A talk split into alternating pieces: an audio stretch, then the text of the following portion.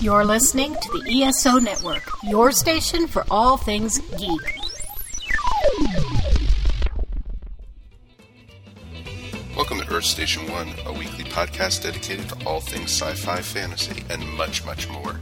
Sit back and relax and enjoy the show.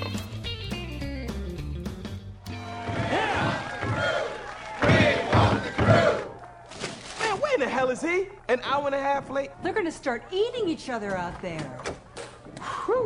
Your commander is on deck. For years, Never give up. Never surrender. the cast of Galaxy Quest have played the same parts. Never give up! By Grabthar's hammer, by the sons of Warvan, I shall avenge you. I will say that stupid line one more time. Their careers were bravely going By Grabthar's hammer,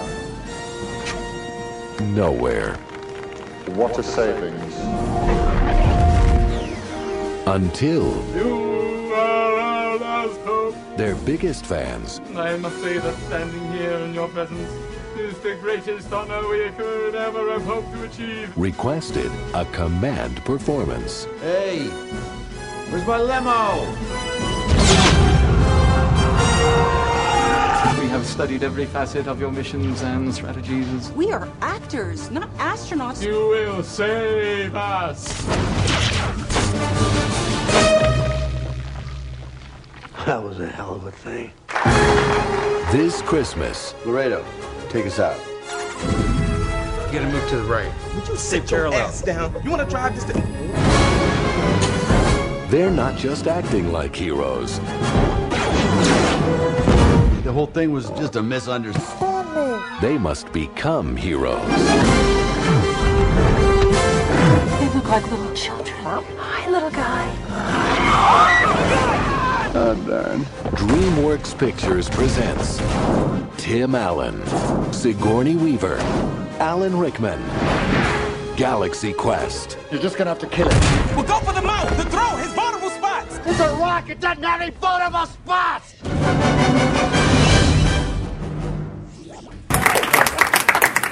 Okay, here we go. Three, two, one. Stand up. Rick? Yes.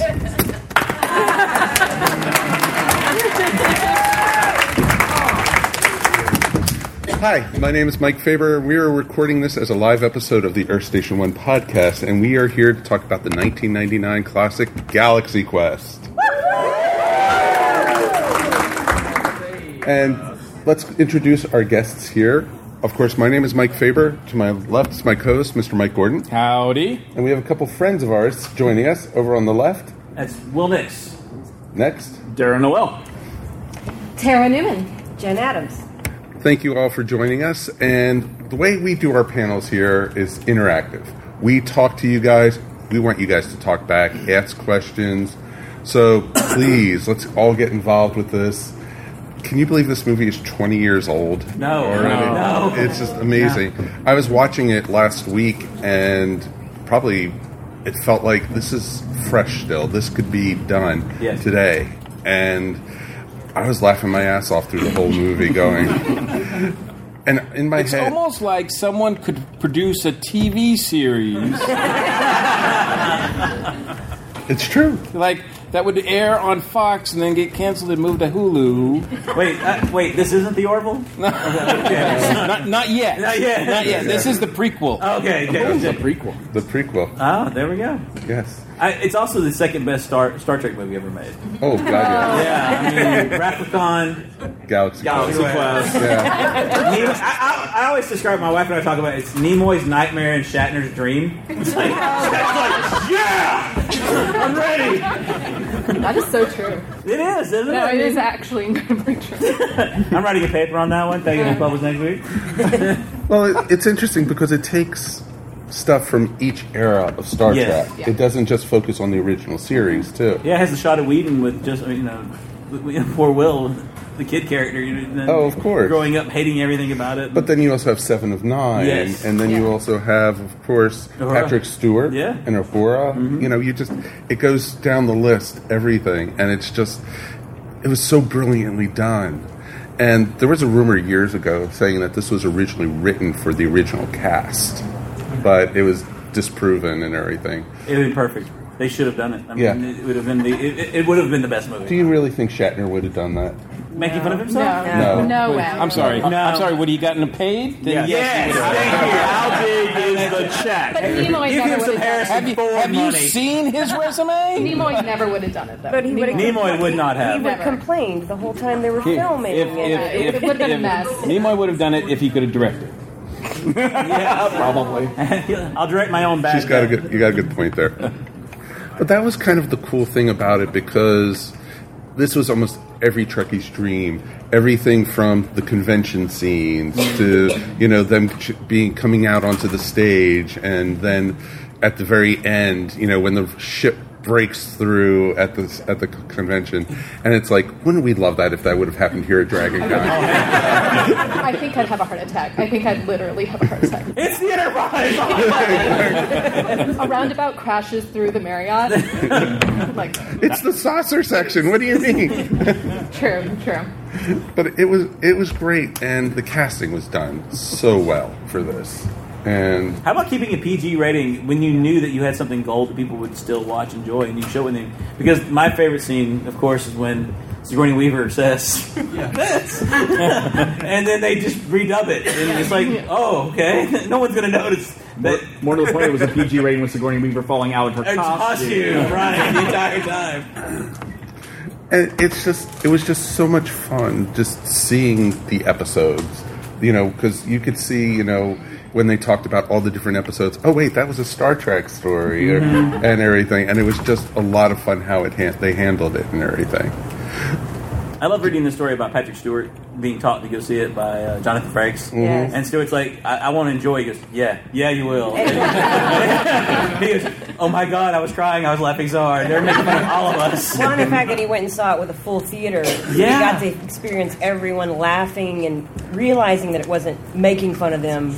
It was an but honor. It's- celebrating it. I think Well, that's it's the- making fun of Shatner, but But that's the only reason this worked at all. Like this movie, it, if the, it had even aired a little bit on the side of being mean, it, it this It would have wouldn't have fallen worked. apart. It uh, would have not have worked. Yeah, and I got to tell you, as a diehard Star Trek fan, I did not see this in the theater. Mm-hmm. Really? Because I, I yeah, because I was.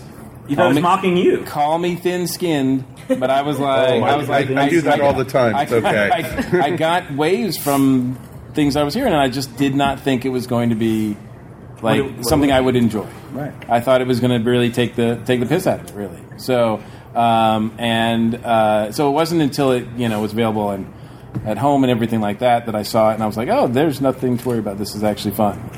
But yeah, because it is not mean spirited. No. It, it is. It's to me, I don't it's want to. a love I letter. don't, yeah, I, I Hold don't on. know if I guys, so far guys, say it's a love before we letter. go any further, has anyone in here not seen the movie? Oh, that's a very Please leave. Uh, spoiler for I, I don't think those three have. Yeah. Yeah, I think they're new. I- I like how you said Exactly. those Well, three. we, but we have a mi- we do have a minor in here, so you know. Exactly. He's so confident. Okay, can you guys stand up just so that everyone can see Yeah, how please. amazing this This is is? Look- awesome.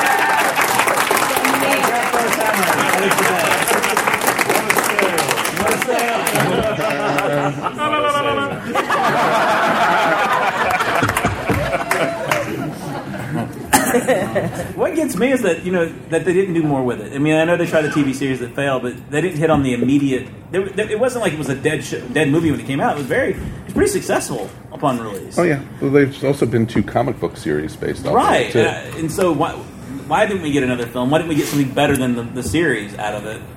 Because it was it was worth it. I mean, there's a lot of stuff. There was still a lot of material to do there. The next generation jokes alone that were coming would have been awesome. But isn't that the Orville? It really is. Yeah. Yeah. it really is. But they could have gone to DS9 or the Yeah, I Voyager would've route. I loved- mean, Voyager is I an know. Enterprise. That, That- those oh, two right there The alone. prequel to the Well, and they hang could on. have the rockin' theme song, just Yeah. like Enterprise. then, then you're starting to get mean spirited. Yeah, yeah. That's that's just rotten right there. Anything would have improved Enterprise. Yes, Yeah. and- yeah. yeah, not showing Enterprise. Enterprise. Great actors, just bad. Great Great actors. actor, bad The writing. fourth season was good. Just Yeah. saying it. That's saying a lot, though. They ba- well, they basically reinvented the series with I the know, fourth. I you know. But we're going off topic, so shocker for our podcast, you know. we're not auctioning anyone, so we're good. so we- Mike, we ramble. We're ramblers. exactly. Well, let's you know. So Mike Gordon did not go see it. Did anyone up here actually go see it in the theater? think I did. I did. I did. I did not. I dried Oh, wow. my hair. Uh, oh yeah, it it was a must see for me because it's like for a Star Trek fan growing up, and it was just like, all right, we got to go see this, and it was just like because we didn't know at the time really what other Star Trek we'd be getting. No. We're, we're, we're at the end there, right? I mean, Yeah. we're at the end of the run. Yeah. So yeah, we were. We, we- yeah, it's kind of scary. Exactly, and they did. They kept on saying, "Oh, we're going to try to do this, try to do that," but Mm-hmm. it was just nowhere. And seeing Galaxy Quest was like almost like a love letter to it, and it was like, "Here's thank you for all the years of Star Trek. Let's finish it up with a good laugh." Right. And that's what was pretty awesome Then we about launched it. Enterprise, and they do all that. You had to bring that up. Sorry. He likes to Oh poke. I know he does. I work with him all the time. Mm-hmm. He's always so I a know. poker. Yeah. Yes, we know. Don't talk about poking. Good gosh.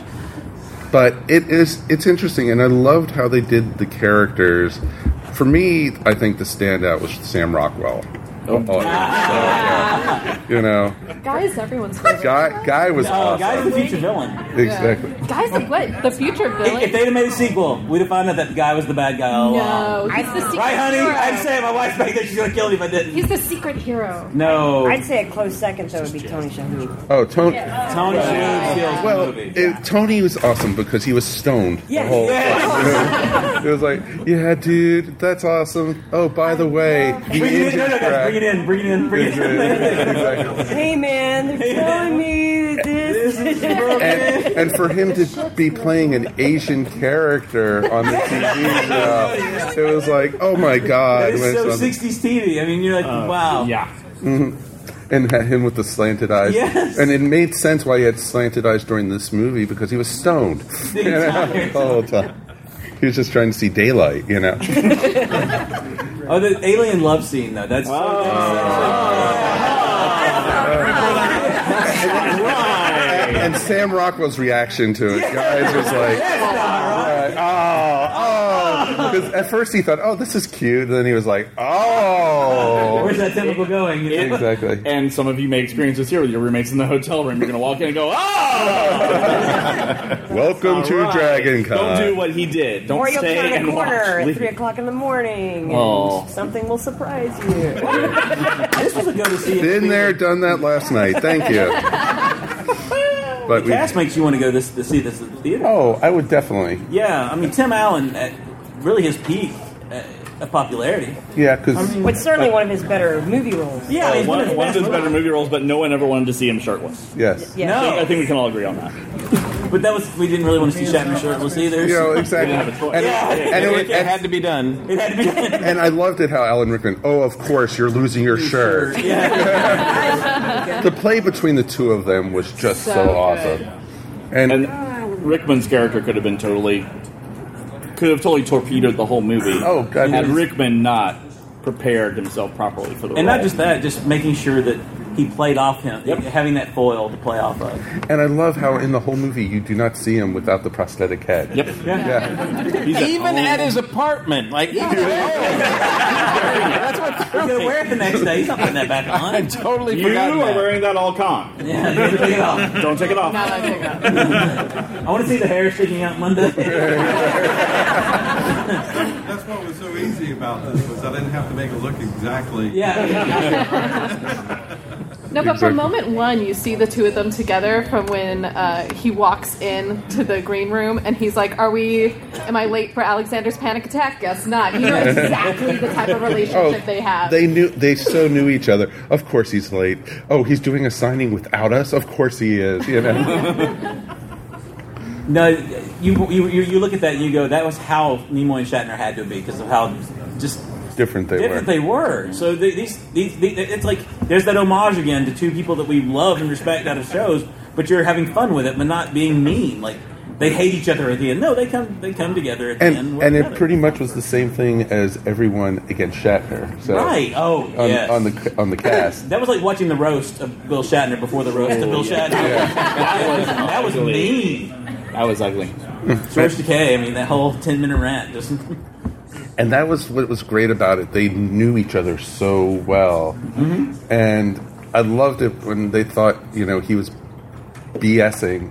I saw there's a child here. That's the only reason I didn't say the other word. Yeah, I saw you that. know? I'm having to watch my tongue. Exactly. And so I saw, you know, that, you know, when he he actually made it up to the ship and he was so hungover, he just thought it was some fan thing that Throw they this were at at. Throw it at him. Oh, just fire the l- red and yellow, uh, the red and blue lasers at him. It'll be okay. red particle lasers, blue particle lasers, and throw this out of liar at it. Exactly. and okay, take me. I'm going back to Earth. I'm done. I, I think, uh, and I don't know. I I trust this was intentional because my favorite part of Tim Allen's performance when I was rewatching this the other night was because it was on you know high def, which we didn't have 20 years ago, et cetera, et cetera. And I'm watching it and I'm like, wow, they made his hair look like a hairpiece. Yeah, amazing. They did, That was a actually. shot. No, that was a shot. I mean, Yeah. yeah, yeah, yeah. In the girdle, and I mean, just everything else. You're like, okay, all right, we know Shatner would fit. Come on, all right. and that was it was just fun all the way through and i loved it when they got onto the spaceship and he had to fly it out for the first you want me to pull it out it's like what exactly that way and everyone everyone's like going, everyone's leaning towards it we get the whole room ready and because we've all been there you know you're getting too close to that wall you're getting too teaching your kid how to drive out of the garage yes i know New paint job. Exactly. New stinker job. Exactly. Hey. That's okay. Uh, that clutch didn't cost too much. You Mm. know. so yeah. So yeah. And there's just I just loved it and Guy's reaction to everything. I'm gonna be the one to die. I know it. I, mean, I don't even. Do you know my last name? Because I don't have one. I don't My favorite part of that is when he's so paranoid, like he's he, and Sigourney Weaver's trying to talk him down before the mission, and then when everything goes, you know, crazy, and they're running back to the ship. Mm-hmm. Oh my God, they're gonna she kill goes, Guy. She goes, she goes, come on, hurry up! Oh my God, they're gonna before they kill Guy. Unbelievable! It's like that was so funny. It's so subtle. I like when he's ranting. Alan Rickman just goes, "Are we there yet?" and that was great. And it was just just the subtleties and everything. And I loved like when they were had to- when Alan Rickman and uh, Tim Allen's character were fighting but from the airlock. Right. You know, oh, episode seventy one, and they was like, wait, seventy one, that's the one where I died. No, no. Why does it matter? No, no, episode thirteen. That's it. That's it. Thirteen. Sorry. Yeah, I, I like how they had all the references as if every character knew every show that they were ever in. It's like we know exactly what line I had on page three. Oh. And you took that line from me, you know. But it's true because, like, when you go to conventions, oh, do you remember in Oh, episode thirty-seven when you beamed down to the planet, and it, that's the way it is. Yeah. and they really caught that. They really did. They get, well, before red shirts, you know, you, you know, this is the only really homage to Star Trek that's that's fun, and, and it's not you know mean like SNL would get with some of the stuff they would have. But this right here, I mean, red shirts and that are kind of like why, why didn't they have guy in red? I know, right? Is that an obvious miss for everybody else? Uh, yeah, that would have been that would have been a little too on the nose. Yeah. Yes. At least they didn't say his last name was Ensign Johnson or Ensign something. Johnson, They should just have given him a red shirt for like one scene. Yeah, though. here, just, wear this. Just what, even if it was I'd be like, heck no. when he was dressed as a normal person, not when he was on the. Mhm. Just at some point. But then he would have really had to die. Yeah, yeah, I guess you're right. Yeah, he would have had it done. That's too much of a thing. Do you guys have any thoughts or anything? We'd love to hear from you guys. You know, what are your favorite scenes? We'd love to hear. exploded. the transport, the, do- the Dr. McCoy homage, Oh, oh, the transport exactly. accident. Oh, it did the- what? It did what? I heard that. Somebody in the back right there. The Why is this here? Who wrote this episode? Whoever wrote this episode should die. This. and then you're like, wait, Sigourney's leaving didn't match. It was with her lips, and she said something else. Yeah, there, there was some dubbing. It's like you're watching a Japan anime all of a sudden. I just love the little kid in the computer going, "Okay, this is the sequence." One, two, two, two. Because I was that little kid at the time. Like, that would have been me. Yeah, I- I'm pulling up my brackets right now. That's not right. Yeah, no. It's like, oh wait, it's two, not one. Sorry. Oh, sorry. You have to take out the trash. Oh, yes. God, yes. yes. Yes. How many of us have been there? Mom, I'm saving the universe. No, you're not. Totally relatable content I'm right waiting, there. Mom. Gotta go. Gary. When Willick dies, and he sa- and then Alan Rickman says it and means it. Oh, Yes. Yeah. oh no, that Yeah. that made me cry the That was other a- day. I've seen the movie like a hundred times. Every time. Every Oh. time it just gets me. Quellic's my favorite. Because he's the real fan. Yes. He's the diehard, and you just you Just that, that look on his face when, you, when he says it to him, you know, by Brad Fox Cameron, you see him go, it rips your heart out. Totally. Yeah. It does. Well, all through the first half of the movie, he says, "I am not saying that line." My And he says it for him. so bad. Yeah. Is there air? Yeah, you don't know. You don't smell something. The captain has saved us. and he's like, No, when they when they all go out and see that his, they get the real history of what's going on, they're like all trying to get off the Yeah, off we're the ship. out. We're out. Out. That, that was scene was lifted and put into Bug's life. Yes, it was. Like the villain was? I mean, like literally. I'm pretty Yeah. much, pretty much. Well, I mean that Hopper. story is it is the Bug's life. I mean, you watch it. Bug's Life, Galaxy and, Quest, uh, Bug's Life. Repeating the computer. You I'm gonna do it. "We're at light speed. Why am I repeating that?" Computer, are we at light speed? And I love Doesn't work. My heart sank though through when this movie when uh, they said, "Well, you- now you can go back to your people and your planet," and they said they're gone. And We're all that's left, That's yeah. all that's left. Oh, man. it was just like, oh, Stakes wow. raised. Exactly. Thanks, Tim Allen. I think that's the real like and they're the- one down. Too that's the now. real achievement of this movie, and that's why you know when I first saw it, I thought or first heard about it, I thought it was just going to be a satire, a rip, you know. Right. And then to watch it and realize that this movie has heart. Yes. You know, much more like it- just as much as some of the best Star Trek does. You Right. know, like it's like yeah, it's it is really um, not just making fun of it, but it's also kind of playing by their rules. It went beyond parody and came, became its own story. I mean, unlike your scary movies, even Airplane, which are classically funny films, Right. You get it's it- not just it- that's just one gag after it's another. one after gag. another, This, right. this, This- it developed its own story. This was a true story, Right. and it, it had a beginning, middle, and end, you know, and everything. A true writer's dream, you know, sir. I remember in the theater the biggest laugh line being, "They're not all historical documents. Surely you don't think Gil- Gilligan's Island." the looks on their faces, they just Oh, they just Yeah, shook the their. shudder. From, I'm like, Oh. I, I mean, I did that too when it came on. After Dad's like, let's watch another episode.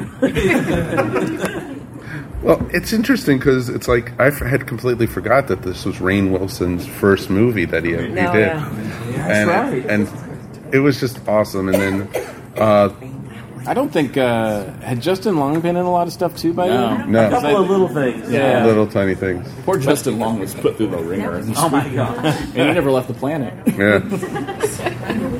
Well, he gets that you know he gets that moment where it's kind of reminiscent of of the Shatner SNL like get a Yeah, life get a life people, moment yeah. right And yeah at the end, I always tear up when Yes. the salutes him back. Yeah. I mean, just the comedy alone in it. With, I mean, just the interactions. Well, yeah, it's it's making fun of, it, but at the same time, you, you go. But they also appreciate who this person was. Like Mm-hmm. with the Uhura moment, with the repeating the computer and all that. They but at the same time, it's like, yeah, but that was that was big, and this was a big thing, and they never made her a small character. She just keeps getting bigger. Yeah. The, and her shirt gets. deep. I don't see how she's hanging. The in. zipper keeps falling. You're like Lower, Hey. Lower. Our lower. TV Lower. Guide article was two pages about About my boobs. But that was One each. that, that was taken right from Jerry Ryan though, for Yeah. seven Yeah, and nine. Yes. never mind. So it's just awesome. Uh, we have to also talk about Enrico being, you know, the lead of the aliens. Mm-hmm. True. Yeah, You mean Mm-hmm. Veronica Mars' dad? exactly. Yes. Keith Mars. Big Exactly. Mars. It Mars. He was awesome. was great. Oh, he's so over the top in a great way. You know, my lieutenant digging his shields up. Do I understand correctly that he he was the one that originated the Thermion voice? I wouldn't doubt it. Yeah. I- I would He- think so. He's Yeah. amazing. Like, I mean, if you if you see his uh, resume, like, I mean, the stuff that I just know him from uh, that comes to mind is between this role and then his role as Keith Mars uh, on Veronica Mars, and then uh, his role as a vin- as a as a nasty villain on Person of Interest. It's like three completely different characters, and he sells each one of them. He's so amazing. And since he was probably the one that originated it, he was also probably in charge of training the other actors as a troupe to be cohesive but individual for those who had like really standout roles. Mm-hmm. So that's a tough job for an actor to do as opposed to just being a regular human. You know how you act. Have a nice day. And I loved it when they got into the uh, limousine and he says, "Oh, hey, cutie, what's your name?" And she, Jane Doe. Exactly. Jane Doe. Yes, sir. Yeah, uh, I believe one of the features on the DVD was you could watch the entire movie dubbed in Thermion. Yes. Yes, you can. I, I, I, ten minutes is all you can do.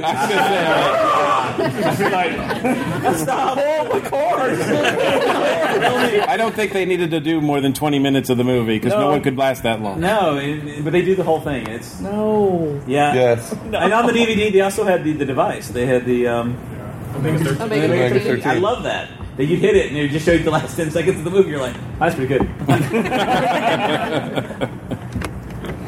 but if you turned on closed caption while you were playing the Thermion, did you get the English translation? Yes. Yes. Yes, you did.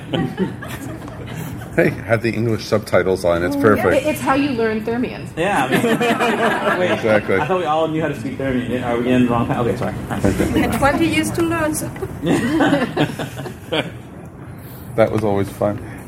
I liked how the spaceship had its was its own character, and I loved that it was not the Enterprise. Oh, yeah. You know? Or anything shaped like it. Exactly. Well, if you don't, it has their call letters was not the Enterprise. Not the Enterprise. Yeah. E. NTE. E. NTE. E. Number, number, number. exactly, and that, which was awesome. But y- you know how they came up with the design of it? Oh. The guys who were creating the film, they were playing tennis one day, and one of them got really pissed at it, and he broke his racket. And there it is. And they said, "This is the design for our spaceship." And Again, it's- though, still one of the better ship designs on on a series. I mean, that's why Timothy Orville has taken it and ran with it. So Mm, exactly, it's better than what the ship they had in Enterprise. Better. Oh gosh. Yeah. Sorry. Oh gosh. You keep- you keep going there. Why? Why? This isn't the track r- track room. No, it isn't. Hmm? You're safe here. I know. Not safe anywhere. Someone should storm out right now. Like, no. no. No, no, no. I did like the Blake Seven tribute when they all got shot. on Oh, the bridge. God, yeah. That's that's a deep cut, y'all. Blake Seven. Go look. It was Yeah. the very the ending of Blake Seven. Yeah. was pretty much that. And it was No But, rewind. Mm. but- but there was no Omega 13. There was no Omega 13. Who would want to go back 13 seconds? Come on. And I, I love that. I They would fix love that to go si- back they- they fix that single mistake, that touching moment between him and Weaver, and then it's like I got to move on. There's things to do. I mean, we're gonna build up this character, this relationship between two. of them. We just keep dropping it every time it gets to a pinnacle point. It's like, oh, forget it, move on. we don't have time for love interests, except between. They did kind of drop that and pick it up and drop that. and pick Yeah, it up all the throughout time. the movie. Sure. Sure. She was looking at him with the goo goo eyes at first, and then she walks off, and now she's mad at him. Yeah, he's what looking, happened? He's looking at three other girls dressed like her. and- yeah, shocker. And he walks away, and the girls are going. Yeah, they're all laughing. You At know, giggle. Oh, that, that reaction by him though, after getting made fun of in the bathroom, I really could have seen Shatner do that, Yeah. like having Yeah. the storm outfit Mhm. and just jumping. Don't you realize this is real? That's the speech from Saturday Night Live. I of mean, course, because that is based off of true experience Yes. and everything. Mm-hmm. And it's like I would have not wanted to be on Shatner's, you know, bad side there. Not not not during his prime. I, Uh-uh. He'd have kicked the crap out of a lot of folks. Or that- With his shirt off. With his shirt off. with a roll. Yeah. You can Renee Lave. Sorry, sir. The Gorn went down that hallway. I love when they had the the miners and Sigourney Weaver wanted to go. Oh, they look like little children. Have you watched the show? watched an Just Guy's entire panic, that entire scene. So good. but yeah. It's like why am I always the one who's right? and it was it was just like awesome. And they tore apart that poor. My God. Look, they're helping the, the hurt one. The wounded one. oh, it's helping the little sick one. Ah. oh my God, they're going to kill God. no, there's so much to this movie. There's They look so cute, though. Yeah, yeah. Yes. Does it have the teeth? Does it like.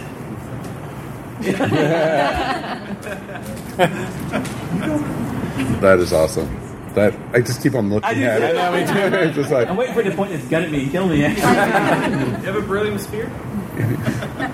either that or hit us in the head with a rock. Probably. Let's hit him in the head with a rock and then eat him. Yeah, using the uni- yeah, you need to use our universal translator to translate. They're using saying the word rock, Rock. over and over. what do they mean? I killed the pig monster.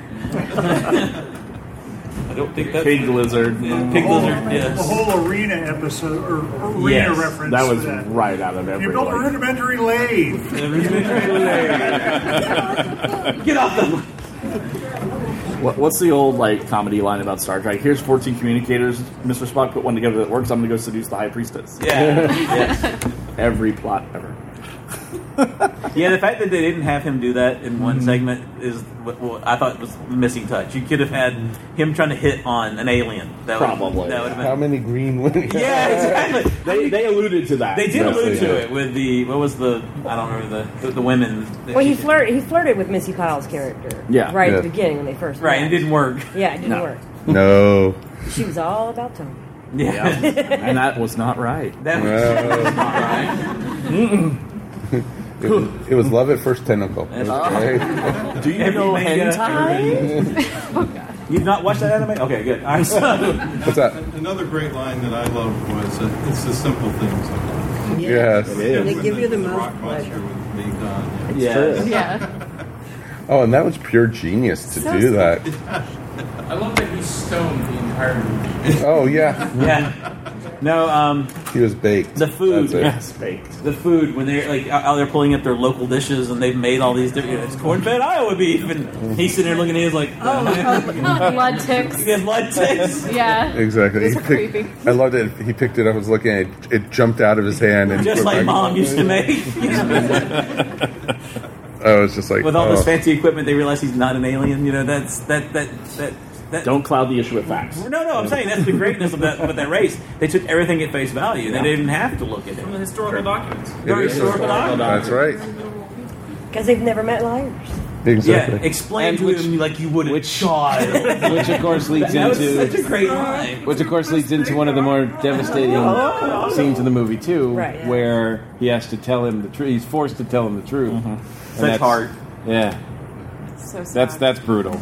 It was brutal. the sound he makes. The Oh, sound Yeah. he makes is. Because his heart was Mm, breaking. I know, and you could hear it. Yeah. Yeah, actually, I think that was the noise. But then you have the triumphant moment just a bit later when they all come back after the villain's been vanquished and they're all laughing. Yeah, yeah they don't tell them. They don't. They don't tell them again that it's, it's, it's a lie. It's leading the lie. Like that's the deception. Not historical documents. Ha!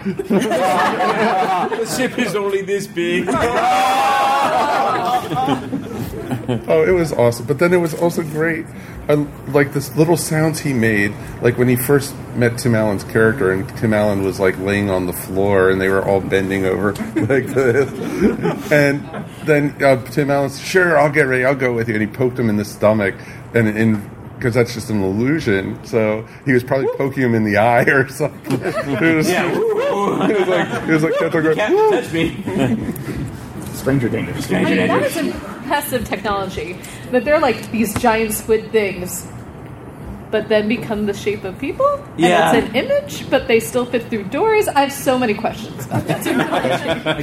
The, the look on the crew's face when the squids came Oh in my God. when they first beamed And, and up. what a great, what a great Tony moment again, right after when he shows up and he's just like, "What a thing! What's their right? problem? That was a thing." And Wow, then all what of a a sudden, ride, he's like, "What's wrong guys." with what's wrong with those guys?" And he's like, "I don't know." It's just gonna go off, and the other guys are like legitimately traumatized. Which is hilarious because then he goes on to play Monk, who has a problem with absolutely Everything. everything. Oh, Every time I go back and I see Galaxy Quest and I see Tony go, throw it up. It's just, it's so dichotomous. It's like, Because because he's just so laid back. Everything just flows off of him. Exactly. Exactly. Guy's reaction to that. Yeah. When they first show up on the ship, Oh, they first get when he thrown away. scraped the, the, the delayed the delayed scream is great. Exactly. And I love breath scream. And, and they and they had the probes with them, and they were Yeah. fucking Oh, going- sorry. Sorry. We know we're hideous in our true form, but that was going to end badly for all of them. I think. yes. And it's just it was. But Sigourney's used to that. I mean, honestly. She's used to aliens trying to do Touche. horrible things to her. Hey, at least they didn't uh, drip uh, acid. Yeah, that's a good point. That's a good point.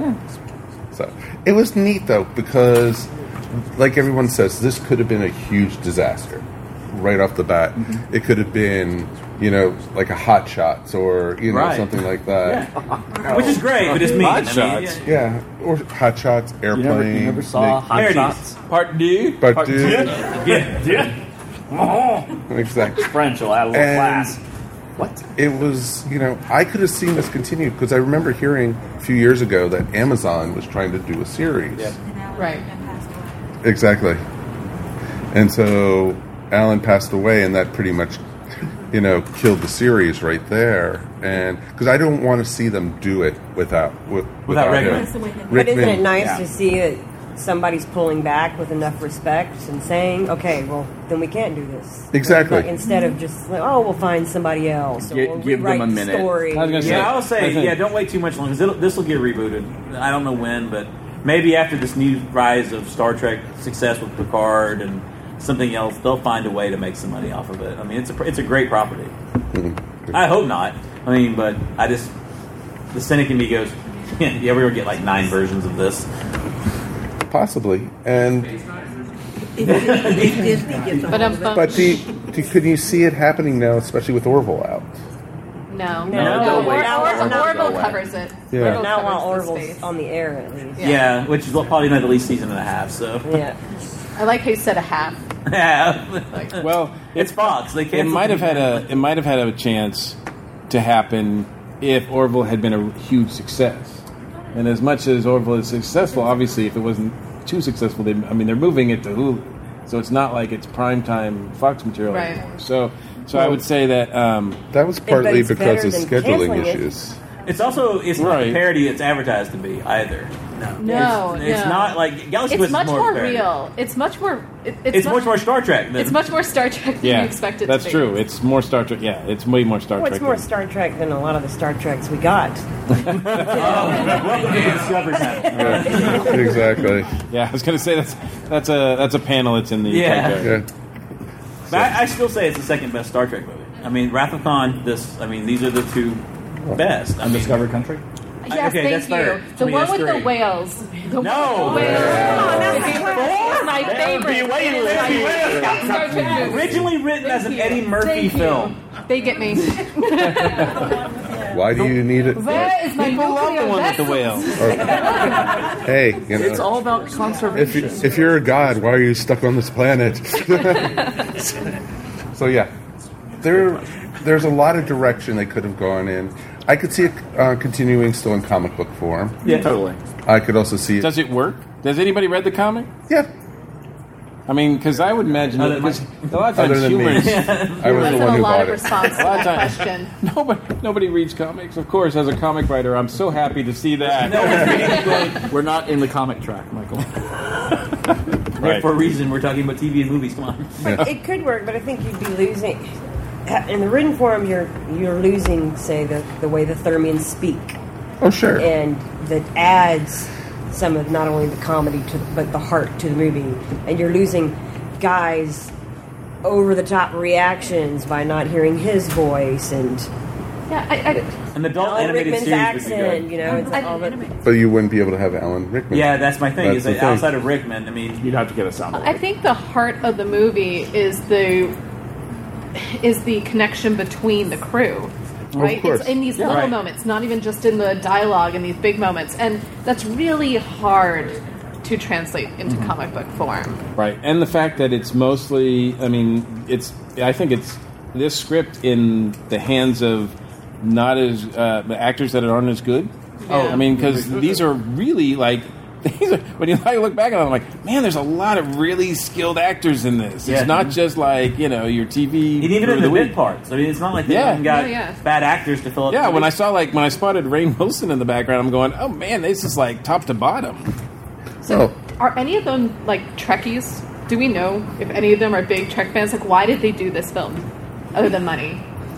other than well, Tim Allen was still playing himself. I mean, Right. Yeah. Yeah, Tim Allen doesn't change. It's not. Right. Yeah, I mean, he's that. He's the same thing as Santa Claus, Yeah. as you said. Well, he's the it's same, obvious. same- And Home- but he's, Home the, Improvement. he's the same thing as Buzz Lightyear. I was going to say Yeah. this is this is Buzz Lightyear the Yeah. movie. Right.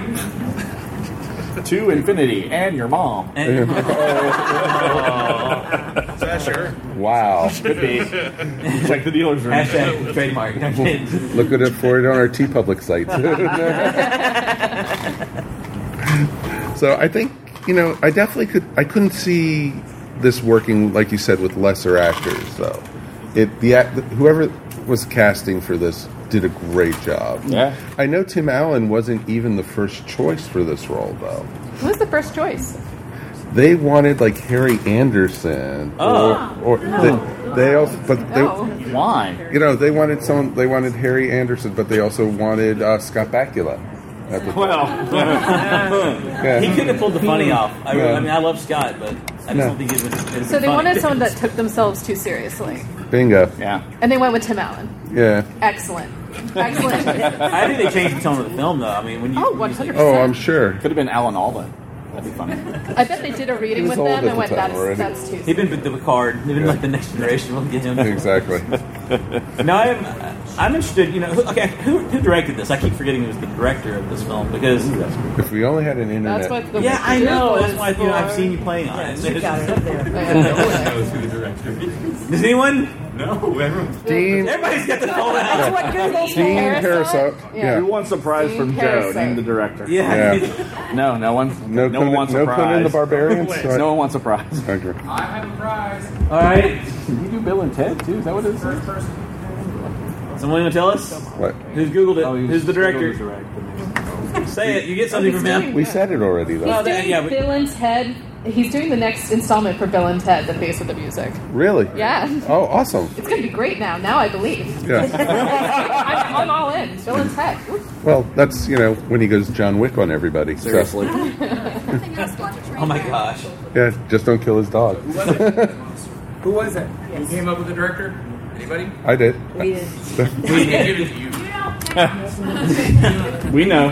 Try, you probably already have this. Google Google came up with it. It- it so would- you can send it to Google Yeah, at yeah. Alphabet. e- email Google I'll tell you,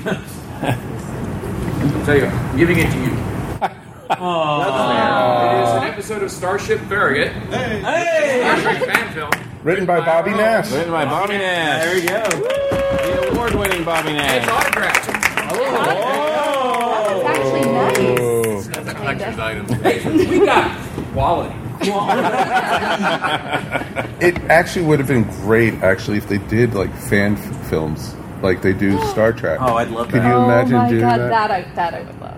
You know, And I, it would be really funny to do them see to like, get some of the old cast members from other some of the shows in there to play bit parts. Yeah. yeah. I mean, imagine seeing I don't, I, Michael Dorn walking in. You're just like, oh no, I'm not here today. No. So legit idea. What if it wasn't about the protector? right? What if it was about something else in the Galaxy Quest universe? Oh. Ah. Well, it's of his interest to the Galaxy Quest universe. I don't know. Maybe we get to make that up. Maybe the comics explored it. Mm-hmm. They didn't. I tried, guys. No. The, the, the further adventures of the Thermians, you know. And have the comic book in Burbank. yes, it's the comic book of Thermian. There we go. Korean repopulation, but it's all based on. Oh. Oh, that's not right. Oh, Well, we didn't haven't talked about the bad guy yet. Oh, We still haven't. No. Hopper. Yeah, oh, yeah, Hopper. Saris, aka Hopper, yes. aka the nightmare cricket of our dreams. They did a good job on his makeup. Oh, Oh my God, no. I thought it was great being menacing. I mean, It's I, still uh, so until the, the one-on-one conflict, it- Yeah. that was got silly. But I think him in the ship and the speeches he would give were Oh, when, when he had his uh, Lieutenant's navig- Yeah, yeah, on lieutenant. the He gave him heads his shield all the time. that was awesome. I always wanted to see the Klingons do that in Star Trek, you know, or something like that, because it was like this guy is a badass. He's just Yeah. yeah, he did not have his shields up in time. I want to know how they got him to the negotiating table. You're like, we're going to negotiate. This. I'm like, "Th- he was. You're not surrendering to this guy. He's killing all of you. It was probably a, a ploy on his part. Yeah. To get them to negotiate a surrender, and it's like, okay, you're throwing up. Thank you for delivering your corpses. Way in the back. Um, the Thermians go and help all the civilizations that were destroyed by Cyrus's people. That would work. Oh, that Oh almost deserves a prize. That's the winning pitch. Yes, pretty much. Yeah. Come see me. I'll give you a prize. After the thing. Okay, don't don't don't dig, don't dig yourself anymore. No, I got something. I do. I'm sure you do. Yes, I did. I don't think he's getting it. No. I do. I do. He's caught it for sure now. No, exactly. Ha ha ha. And it's not Conan. No. and I'm not interested. Okay. Yeah. So, but it's kind of it was neat because he, the villain was so evil, and there was, How evil was he? he was so evil. He probably drilled the eye patch in himself yeah, I can see that. because it's just like wow. It's just like I he, but he. I agree. He wasn't. He was less menacing on the when he came on the ship and everything. He was just an asshole. Yeah, well, that it was just silly because his guards are running around and they're not taking that seriously. Yeah, the way Yeah. they're killing people randomly, it's not there's not any menace to it. No. but when he's pacing, it's very much Con, Wrath of Khan. Oh, yeah. that pacing back and forth, Yeah. talking. I'm like, oh yeah, you got Ricardo Montalban too. All right, good, awesome. It's true. It's you're right. It's more it's more menacing when they're um, when they when they're all trapped and losing air. Right. Yeah. Than when they're actually being attacked by the Right. aliens. No, because Boy, oh, and he would also go on to eventually be on Star Trek Voyager. that's Yeah. true. That is very Who true. wasn't though? I mean, That is true. Scott Bakula. Is it true? There you go. Well, you never know if someone was acting a little weird. Yeah, he was- Could have been one of them. Who were the cricket aliens supposed to be? What was that race supposed to be? Because I really think I that thought they were supposed to be Klingons. I thought Maktar was the Maktar race was like some weird combination between Vulcan and Klingon. yeah, very warrior yeah, based. ve- like, like a warrior piece. I mean, I was into it, but it was they weren't sneaky enough to be Romulans. So. No, no, Yeah. no, there was no subterfuge. Cardassians. Maybe they're Cardassians. Yeah, it's like- Cardassians. The Kardashians. They're not that. I- they're, not that I'd rather- They're not that. They're not that. Kardashians It's- it's not versus- quite They're not as that good as vain. the they were taking selfies of themselves all the time. Stop! I can't kill you. No, they're now. taking their selfies like this. Yes. Exactly. Wait, wait! I need a filter. Exactly. you know, you do Wiley and Goulet. the peach filter. Someone quick. Quick, stop this now. Please, someone say something. Something. Nothing. Nothing. So, but anyway. Anyone have a favorite scene we haven't mentioned? No. Okay. Have we- have we done the whole Oh, movie? The Oh, movie is a favorite scene. My favorite scene was the frequent use of the Shatner roll. Oh yeah, the dive. The dive. Yeah. Why are you- why are you rolling? Used and didn't work, and then used and worked later on. Oh, he then gets the, and loses his blaster. Where's your I just gun? really love at the Where's your gun? I really love at the end where the blaster actually goes off and it explodes. Yes. That's the first, and you're like, yes. It's so satisfying. yeah, as a fan, I imagine that scene, and if I'd seen that in real life, I'd been someone at that convention. The, the communicator scene to me is the best when they walk up and he goes, "But he gave me this," and they all just take it out. I'm like, Yeah, we know. yeah, we know you're drunk again. You know, No, they're termites. Yeah, they're Or termites. Dalmatians or something. Dal- the Dalmatians. The Dalmatians. Yes, ma'am. My, my husband and I have seen this movie so many times and love it so much that it's impossible to choose even Yeah. the five scenes. It's part of our vocabulary. We Yes. just randomly quote it. You just speak in Galaxy Quest to each Yes. other. That, that's, that's a real love language. I love it. Bringing people Some together. say, "Ah!" Honey, good night. I love you.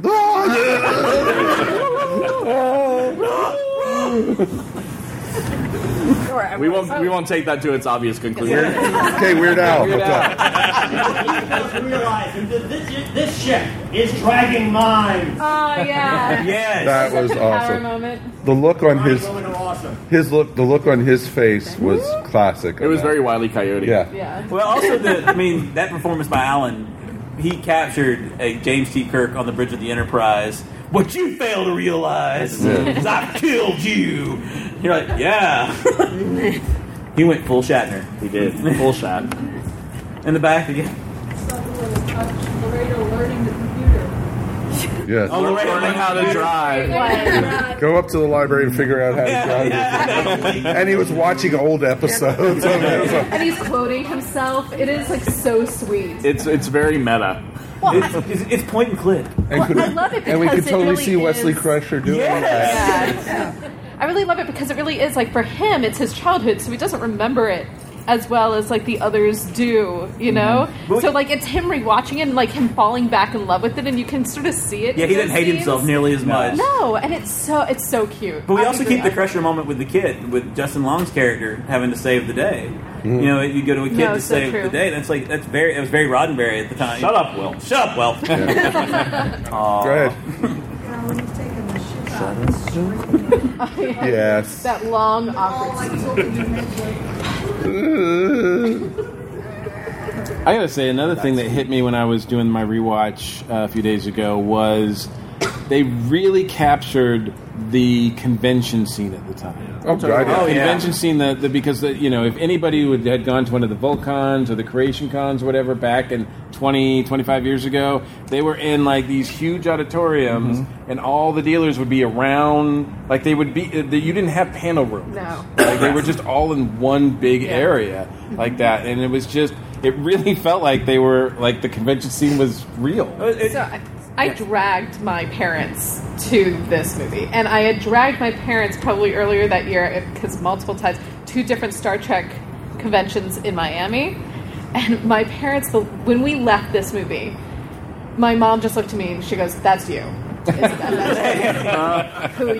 So that's what you do at those conventions, dear. Oh no, she would just be behind. Actually, no, you're right. My mom Yeah. never came. My dad. Always Yeah, came. exactly. My dad always just made sure I didn't get lost or no Mhm. creepy person talked to me, and I just He's let me like, do my. my parents would drop me off at the curb and they say, we'll pick you up at 5.30. so much more trusting. yeah. Mom's at home cleaning out all the clothes she doesn't want her husband to wear anymore. She's like, I know what I'm doing today.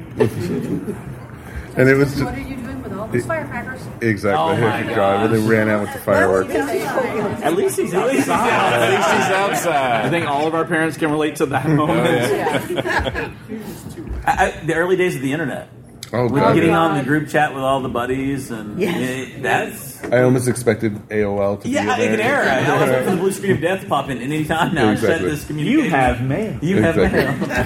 mail. You're like, no, no, I don't want mail. I don't want mail. and the bull, the whole bulletin board thing. It's Yeah. just like, oh God. Uh, s- And those the of po- you, the fan posters that you know that you m- either made or had your friends. Yeah, because you didn't have places like this No. to do that kind. Even at the shows, you had some of the stuff, but a lot of it was all handmade. Oh well, all the bootleg. I mean, all the bootleg. all the All bootleg bootleg. stuff. or, or that, or you bu- you ordered from the back of Starlog magazine. Yes. Pangora. Back when comic books actually had The ads, in them. them. Exactly. All right. nice. Everyone up is looking at us like, what are they talking about? We're so old. we're talking Yeah. about this now. Not that old. Just like. Just, uh-huh. Uh-huh. You're old enough to be self-conscious about it. Yes. It's the 20th anniversary of this movie. How old are you? That, that is 100% true. The cool thing is, I know in I think October they're releasing a brand new version of this movie. Really? Yes, for the 20th anniversary. I'm, I'm there. And Not another one. Oh no, yeah, another version. Is it going to It's theaters? seven It's the- seconds, it's the the whole change, the special whole thing. edition. the whole tone of the movie will change for those seven seconds. Exactly. And I have extra 13 No, it'll have seconds. a 13 And 13 seconds. Extra 13 seconds of footage, promise. Promise, guaranteed. It'll be Justin taking the trash from, the, kitchen.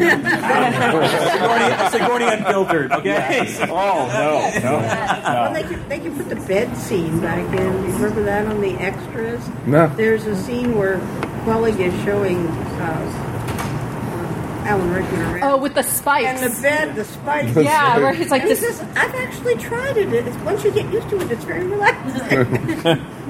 they look terrifying too. Yeah. My, my favorite deleted scene is the one where Sigourney Weaver's character actually gets to kill two of the baddies Yeah. by being sexy. She's like, "Fine, you know what Yeah, you that's want me? right, Come their here, shipper is come here." down. And then, she, and then like she's like, "Okay, we're gonna need some privacy. Computer, close the door," and then it closes right on them. so it's like my favorite scene. Again, w- to get that PG rating. I know, I Yeah. know. It definitely would have maybe made it PG thirteen. Yeah. But it was- yeah.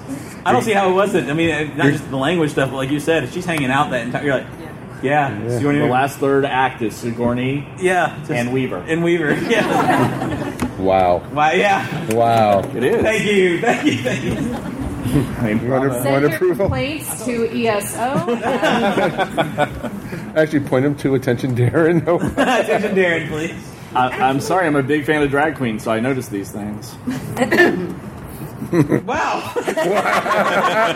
Golf clap. There is contouring makeup there, people. I'm sorry. There was there was a little lifting. Ladies, you know what I'm talking about. There was a little like Elvira. Everybody's, like, not giving It's you the eye Kira- contact, it's the bro. Kira- They're very uncomfortable. It's the That's fine. Kira Knightley treatment. Yeah, It's the totally. Kira Knightley treatment. We all know it. Oh yeah, yeah. That's it. As I remember, they did an interview with her. and they all said, know "Did anything you- about Hold on. Bobby, the background did you of know Hold on. she was talking about boobs? Repeat your question. Sorry.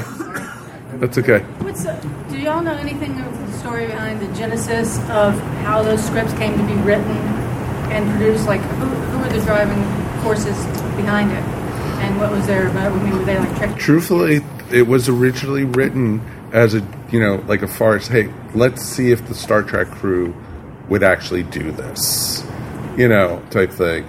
And then it just grew from there. And oh, we can't make them do this type Which is thing. funny is the original cast ori- originally was supposed to have a comedy. The fourth film was an Eddie Murphy vehicle. Eddie Murphy had wanted to do a Star Trek film, and so Just like Quentin Tarantino. yeah, I mean Okay. pretty much. But he wanted to do something funny. They everybody was on board with it, but they could. Um, I think it's the sequel to um, oh, it's it.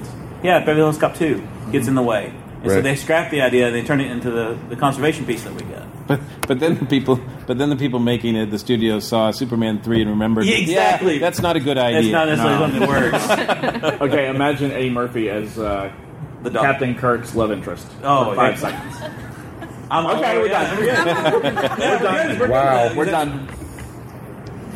So it was a matter of some producers came with this idea and threw it out to some scriptwriters to write, or was it vice versa? It was scriptwriters first. They came up with the idea and they pitched it for a couple of years actually, and they were trying to figure out you know what they could do, and it just evolved.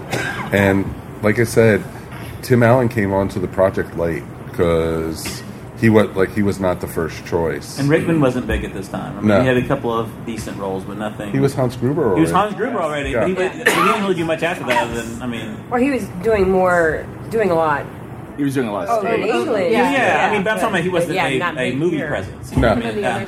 outside of what? Yeah. Gosh, um, Die Hard. Die Hard, and then Qui- uh, quickly, Prince of quickly down Thieves. under, Yeah. and Prince of Thieves. Yeah, Oh yeah, I mean the spoon is iconic. Yeah, because I, yeah, 'cause I think Tim Allen gets top billing, and I think Sigourney gets second. like second billing, right? Yeah, and then that's it. I mean, yeah. But yeah, yeah, it's amazing how they kept away from sci-fi actors in this completely. I mean, they really did. I mean, outside of her. Not, well, I I mean, was gonna say not completely. No, outside of her, though. I mean, they don't go and find just television But I mean- they, actors. they do go for genre actors. I was going to say, I think you Yeah. know, I mean, obviously with Tim doing the voice of Buzz just a few years before this, they probably were like, "Hey, this." He could play a spaceman. Yeah, he could play a Exactly, spaceman, exactly. right? Like, And when Sigourney Weaver, she's honestly making fun of herself too, Right. which is really Totally. great. Especially when it's the, the clo- I mean, that's I mean, it's aliens. It's the whole gag. And Well, alien. also Sam Rockwell was fairly unknown at this point. he's completely unknown. Oh, Yeah. Yeah, And so- yeah, my wife hadn't hated him yet because of Charlie's Angels. I mean,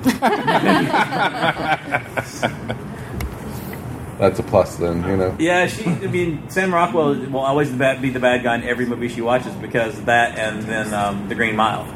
That's why she says every we, we're watching this for the first time. She goes, he's going to be the bad guy.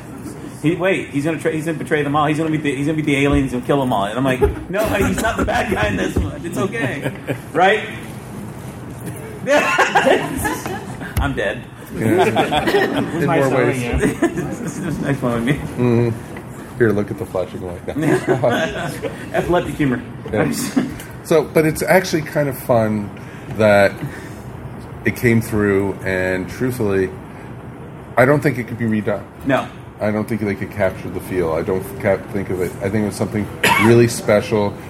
you know, cosplayers dressing up for it really wonderfully, and you also but you also have a legacy. You have quotable things, Mm-hmm. and you know for it. Well, the fact that everybody can still watch it and get it. Exactly. It's, it the, the, de- the technology doesn't date itself watching it. No, not at all. You know, it- the special effects are great. they're, st- they're wonderful. I mean, the, the rocket scenes, with it it really does look like they're shooting fireworks at each other, though, with the missiles. You know, Yeah. like, that I thought I thought that was so good. Well, I mean, the chompers are yes, really the bad chomper. CGI, let's be honest. but it's good. I mean, But that's that's the whole it's point. appropriate. Yeah, Well, I love the scene when they were right underneath the Omega 13. Oh, But it's still beautiful. and it's still beautiful.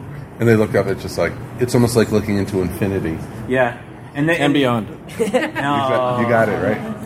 Thank you. You set him up. I'll knock him down. I think- So I think, you know, with this movie, I think, you know, what's up? It always stops, at one. Yes. The self-destruct Records, sequence. the ship never Why blows isn't it up. working? So Why is what it- else does it do, right? it's great. Yeah. Exactly. And I love it. She was like, computer, stop the self destruct. I can't do that. So it was just. Why the hell not? Exactly. it's, her, her reactions are, aw- are awesome. So, you know, I think we got to start wrapping it up. You know, everybody, thank you guys for coming to this. It's it's special to us because this movie means a lot to a lot of us here, and I'm looking forward to showing this and watching this to friends who haven't seen it before, all two of them. You know, if, If you have a friend who hasn't seen it, make them watch it. Yeah, Because they'll- exactly. They'll thank you later. I mean, it's that good. exactly. The last, I need to hear the last quote though from everybody. Never give up. Never give up. Never surrender. Thank you guys very, very much. Great crowd.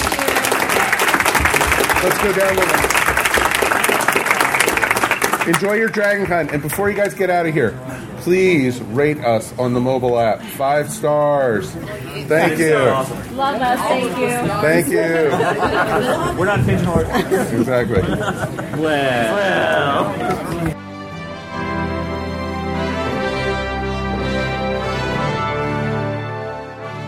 Hi, this is Ashley Pauls with this week's Box Office Buzz.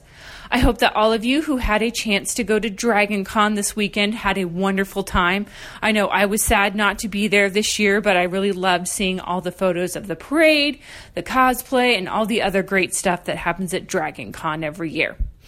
If you're looking for something fun to do this weekend, there is a big movie coming out in theaters, which is It Chapter 2.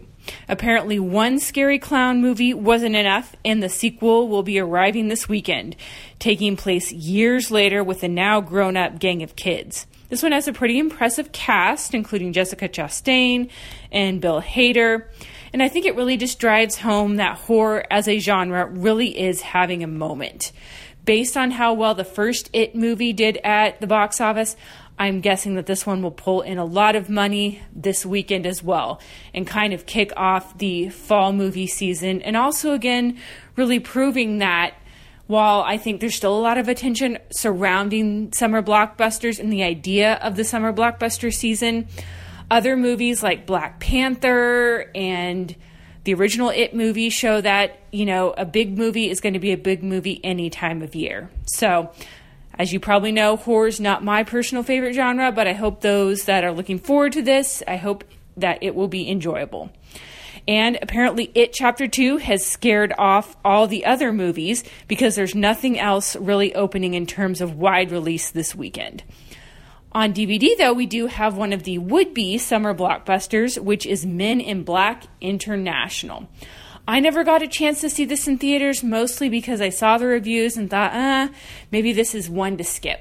It is really interesting because Men in Black, of course, is a popular franchise from years back, and it did star two very popular actors currently, Chris Hemsworth and Tessa Thompson, who were in the mega blockbuster Avengers Endgame just this summer. But for whatever reason, Men in Black International just didn't connect with audiences, and this is a narrative we continue to see as the summer blockbuster season just becomes so crowded with movies. There's so much to see, and especially with streaming, things like Stranger Things competing competing for audiences' attention. this movie just didn't really find traction. I don't think I necessarily am in a rush to go see it on DVD, but if you're interested, it is there. That's it for this week's entertainment news. If you're looking for more entertainment content, be sure to check out my blog, boxofficebuzzab.wordpress.com. I'm continuing to blog my way through the Game of Thrones TV series and just wrapped up season seven. It's only one more to go. Wh- Uh, where are you from? Portland, Oregon. Oh, I'm actually from North Georgia. Austin, Texas. I'm from the DC area. How long have you been going to Dragon Con? This is my seventh year. So this is my first year coming as a participant, but I've been a con kind of watcher for a few years now. Ah, I this is my 29th Dragon Con. I've missed a few in between. Went to the second one ever though. Okay, so that means uh, if it's uh, your 29th and you've missed a few in between, you, be- you're OG. You've been coming since the beginning. Yeah, yeah, totally, totally. Uh, so how long have you been coming to Dragon Con? Oh, wait, let me check. Um, that's 2007. Would you mind telling our audience what I'm looking at right now? What are you referencing to get that number? I am currently looking at a list of 13 of my uh, cards that I keep every year, my badges. I put them all in the same lanyard, and I've luckily not lost them yet. This is your uh, first Dragon Con, you say? It is. I've heard plenty of stories from some of my friends saying that they've gone some years in the past. Figured, you know, Atlanta's not too far a drive away. Might as well, nope, save up, head on out. This is my 10th year.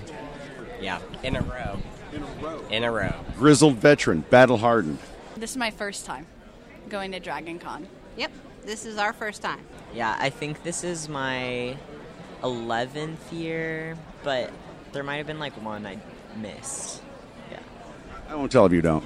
This is actually my third year. Um, it's my first year actually staying the entire weekend and at the hotel, and I can easily say it's the best year, just because of the ease of being able to be at the con. This is my 14th year. 14th year. That's very cool. Very cool. What, uh, in, in general, what's changed?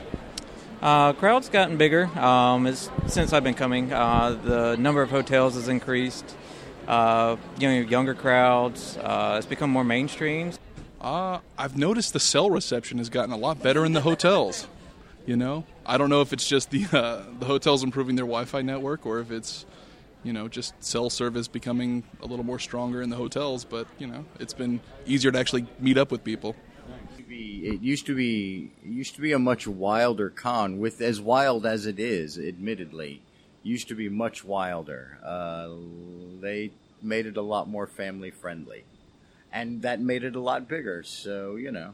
When I first came here, it was like, you know, these are my people and we're the misfits of everybody. And now it's a little more cooler nowadays. So the crowd's a lot bigger and uh, a lot more diverse. What's been your favorite moment so far? I love the Walk of Fame. Love it. Walk of Fame is probably my favorite so far. Um, running into some favorite characters when they're a little plastered and trying to give life advice to us, that, that's, a, that's an exceptional moment. Um, probably uh, a couple of the photo shoots that we've been doing. Yeah, so so just getting to, to do photo shoots with some of my favorite friends and, and costuming groups. Uh, my favorite moments um, this con, um, well, this year, uh, being in the Marriott, I've had really funny hot- or hotel elevator experiences, Oh, and every hotel or every elevator is a new experience. Um, I saw some of my favorite characters that I really didn't expect to see this year. The uh, the skids from Letterkenny earlier, where they, they were prepared. They had the cardboard out. They had the poses and everything, and that's that's always the best moment to me when someone gets all the way into character for what they're cosplaying. Um, I think it was going to the Nintendo photo shoot. Actually, no, I've got to agree with the Walk of Fame. It's a it's an absolutely great opportunity to get a little bit more up close and personal with the celebrities that are actually appearing here.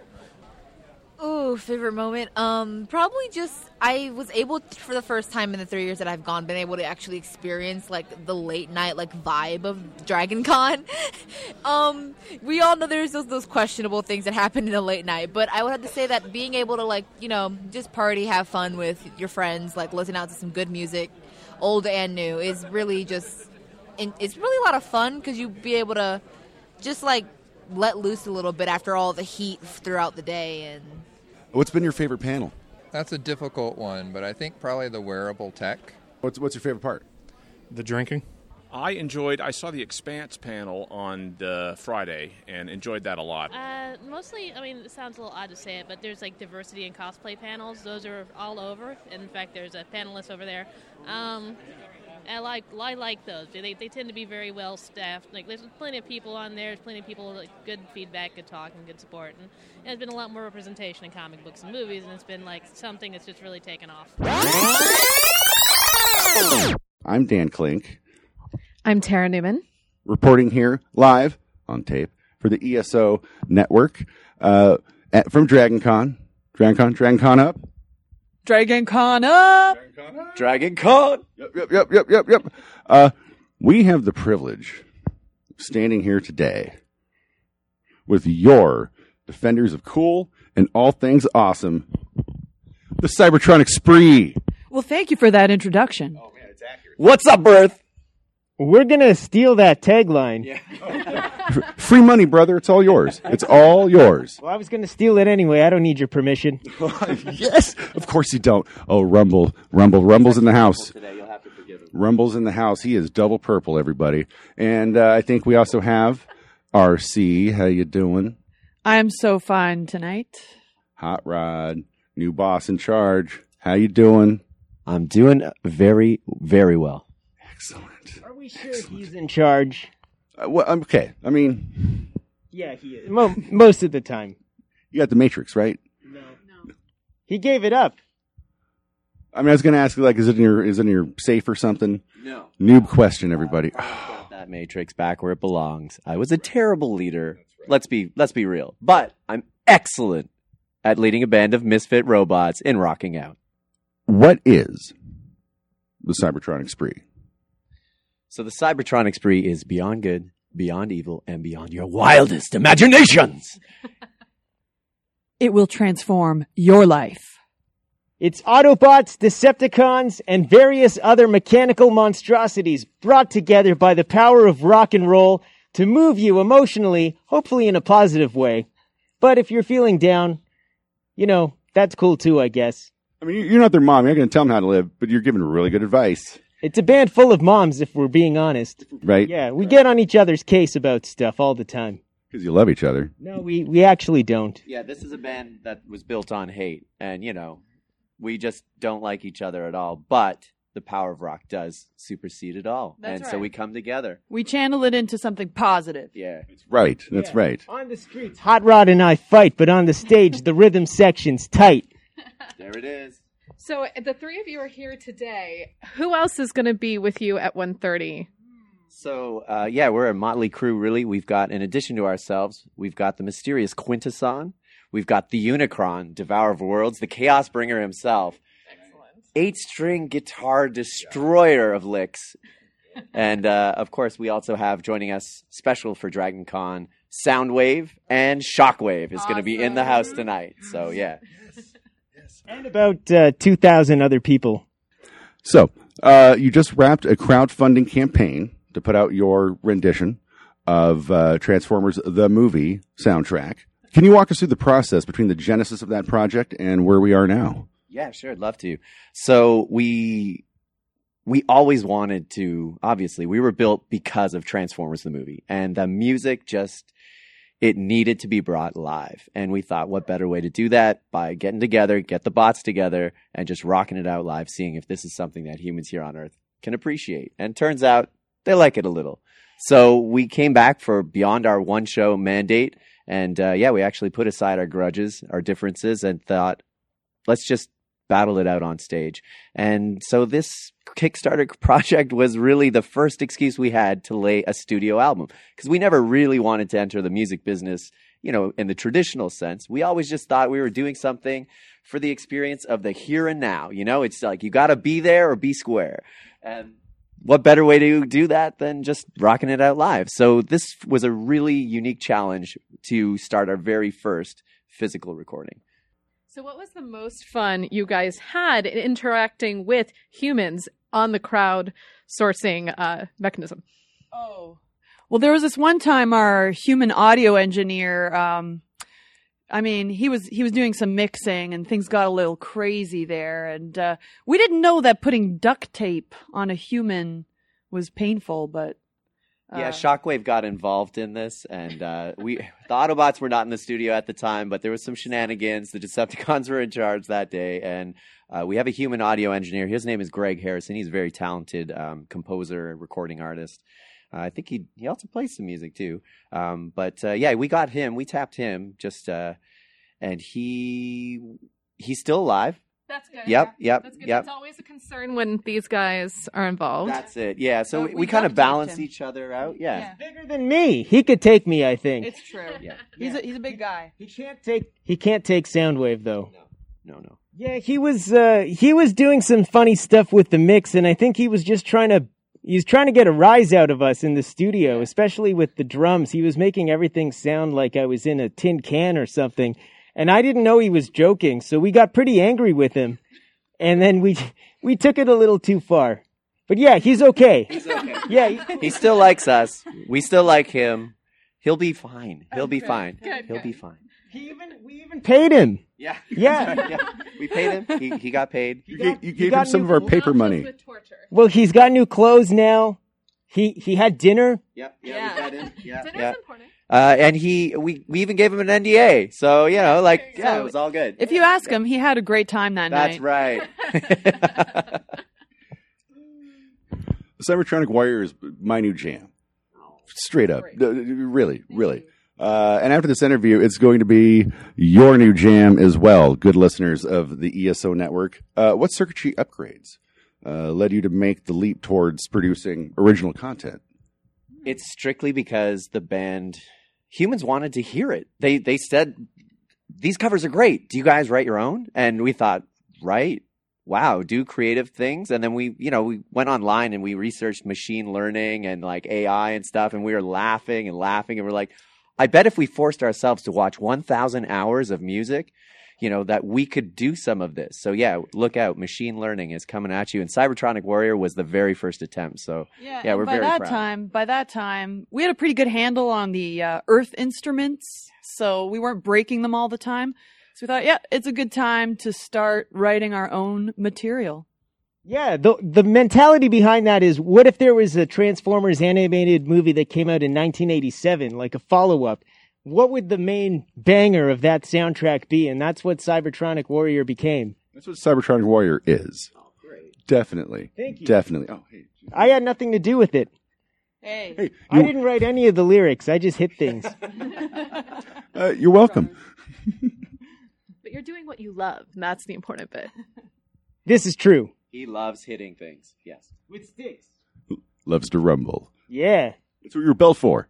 Yeah, well, it's my name. So, can you imagine if if your name instead of Dan was interviewer? That's like me. Like, it, who else is like that? It's me and Cobra Commander. That's it. So you mentioned before that other robots and cybertronic beings join you guys. Yep. Is there uh, some sort of tech group from another show that you want to come on stage with you that has not come on stage with you yet? You know, we, we've had a few c- guest stars when we first started up, and they've mainly been uh, Weird Al Yankovic or people who look Strange owls. Strange owls. Yeah. Yeah. that's right. Strange owls have been joining us on stage for a while, but we've always wanted to collaborate with others, and and we continue to do that. Um, I guess just live.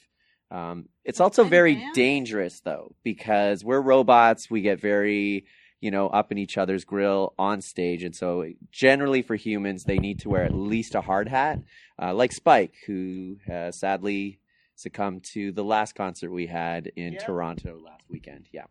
Yeah, he got banged up real good. The video, Cybertronic Warrior.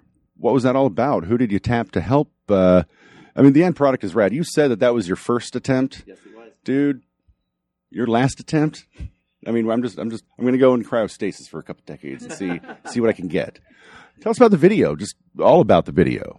We were so excited to work with a director by the name of Stephen Kostansky. Oh yeah, he Who- is the yeah. genius behind Manborg. If you haven't seen Manborg, check out Manborg. But more recently, The Void Yeah, he's like a horror guru. He's a super talent. W for Wish in the compilation The ABCs of Death Part 2. And that's the one that we saw where we were fans of Manborg, but when we saw W for Wish, we were like, oh yeah, we need to work with this guy. This is. What were you going to say? Okay, well, I mean, this is the human, all right? This is the this is the seventy percent meat full of water meat sack. And, uh, well, we lured him. We lured him with. We, okay, We just heard that he wanted to work with us, and and then Rumble was like, "Okay, I'll let him out now." And see those quotations. We emailed him the, the song because it was done already. We were waiting. We we needed the song first to do the video. That's how it works. That's how it works on Earth. Yeah. And so we emailed him a, an early version of the song and said, "You're gonna meet us at Sneaky D's, which is this dive bar in Toronto." And and he met us, and he had this binder full of notes and and other pictures and stuff. And we're like, "Oh, this guy's he's serious." Like he, he was way more prepared than I thought he would be. even told him how little budget we had. Yeah, and anyway, he he did all this stuff. We built a set with him. Yeah. That was cool. He built a giant robot. We got to control it. Yeah, that was sort of the sad part. Uh, so. An instruction manual. So we were flying this giant robot. We all fit in the head, and uh, RC's voice powered the thing, and like the rest of us playing our instruments were making it move and do things. And then we took it out for a spin, and uh, and we trashed it in the video. Spoiler alert: it gets completely wrecked, and Steven is now horribly in debt. Uh, so we said sorry. He was really cool about it before they carted him off. Um, and yeah, we're we're now you know on the side we sort of raise money to uh, get him out of um, jail. It's the journey, though, right? It is. Somebody's got to trash a robot, even if it's somebody else's. I mean, you know, human debt versus uh, the fate of what's cool in the universe. That's it. That's it. It's just you know, it was like it was a good creative decision. Yeah, He understands the struggle, right? As a robot, what was it like piloting a robot? Did, was it a bit of an existential crisis? How are you doing? It's kind of meta. Uh, It's almost like you know, it's like humans maybe using forks or something. Like you know, it's like this is it's it. You're using it for you, but it's not you. But it but it you relate to it. It's deep. For me, I was just running the engine really. Like every every time I hit something, it powered it a little bit more. So it was kind of like putting your foot on a gas pedal. And that's what I was doing. I wasn't in charge of where he was going or anything like that, but I had to make sure he, he was able to do stuff. How much? That's also why it fell apart. It's it didn't work at all. Like we we were all thinking, oh no, everybody, everybody. it's it was a group effort. It didn't matter what we were doing. We were just playing the song, and then we were like, oh, I thought no, go left, and you're like, how do you do that? And yeah, well, the rest is history. Versus video. Um, a couple quick questions. How much energon goes into a new song? Well, here on Earth, not a lot of energon because well, not not so much of that. But yeah, but a lot of alcohol goes into the creation of this original material. It fuels our engines almost as much as the power of our fans. Uh, moving forward, what's what's your next move? Uh, how do you plan on continuing uh, to dare us to keep our dreams alive? Well, like Rumble mentioned, we wanted to start writing music that would be the sequel to the movie. Uh, so we're looking at writing some more original tracks. Uh, final question: Where can we find you? How can we find you? Give us our give you our human money that you've earned. Where can we get you on the social networks? Technically, We're robots in disguise, so you can't. But if you're looking online, you can find us at YouTube, Cybertronic Band on Twitter, or Cybertronic Spree on Facebook. Cybertronics, the cybertronicspree.com for ticketing. and such. Make sure that the is part of the URL because someone squatted just cybertronicspree.com and, and it's a bunch of car porn now. Yeah, we thought it was. We think it's Soundwave. He's just pranking the band, but uh, it's no joke. There is malware on that, so yeah, don't, do that. Don't. Yeah. Cybertronic spree. Look us up on Facebook and, and you'll be all right. You'll figure it out. You'll figure it out Zuck- Zuckerberg's got our back for now. for now. For now. Rumble RC Hot Rod. Thank you so much for talking to us today. Cybertronic spree, everybody. Cybertronic spree. Check them out. What were you most looking forward to? I was just looking forward to seeing everybody in cosplays because this is like the only event that I really go to a year where I can see everybody who like is into the same things that I'm into, and I think that's really cool to like hang out with people. Um, I think my favorite part was seeing one of the artists that I saw my first time coming here was still here and had a booth and everything. And I went and I talked to her about how I still had her art. Yeah, that- that was really cool to me. Uh, mostly just to seeing friends that I only see at, at, at the con. I have people that I see every year uh, uh, for 30 years now or whatever uh, that uh, that I, I miss if I don't see them at con. That's yeah. Just I, I enjoy going to the vendors. I enjoy spending time with my two daughters, who I bring down with me. Uh, my daughter's first year in college, so she kind of drove down for the weekend. It was my first time seeing her since she left for school a few weeks ago. So it's a special family opportunity for for dad daughter time. Your favorite cosplay that you've seen? Oh, okay. I saw a Mad Max um, cosplay, and he had two like really big dogs, and his costume was amazing. Oh, You saw that?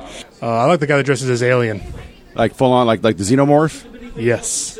So yesterday we were in cosplay um, as Team Rocket from Pokemon, and it just was like super fun to interact with all the other people that were dressed as like stuff from Pokemon. I don't know. and I don't know all the characters to things, but I did see a guy who had like this real fur thing around his shoulder and long hair. He looked like something out of Lord of the Rings. It was beautiful.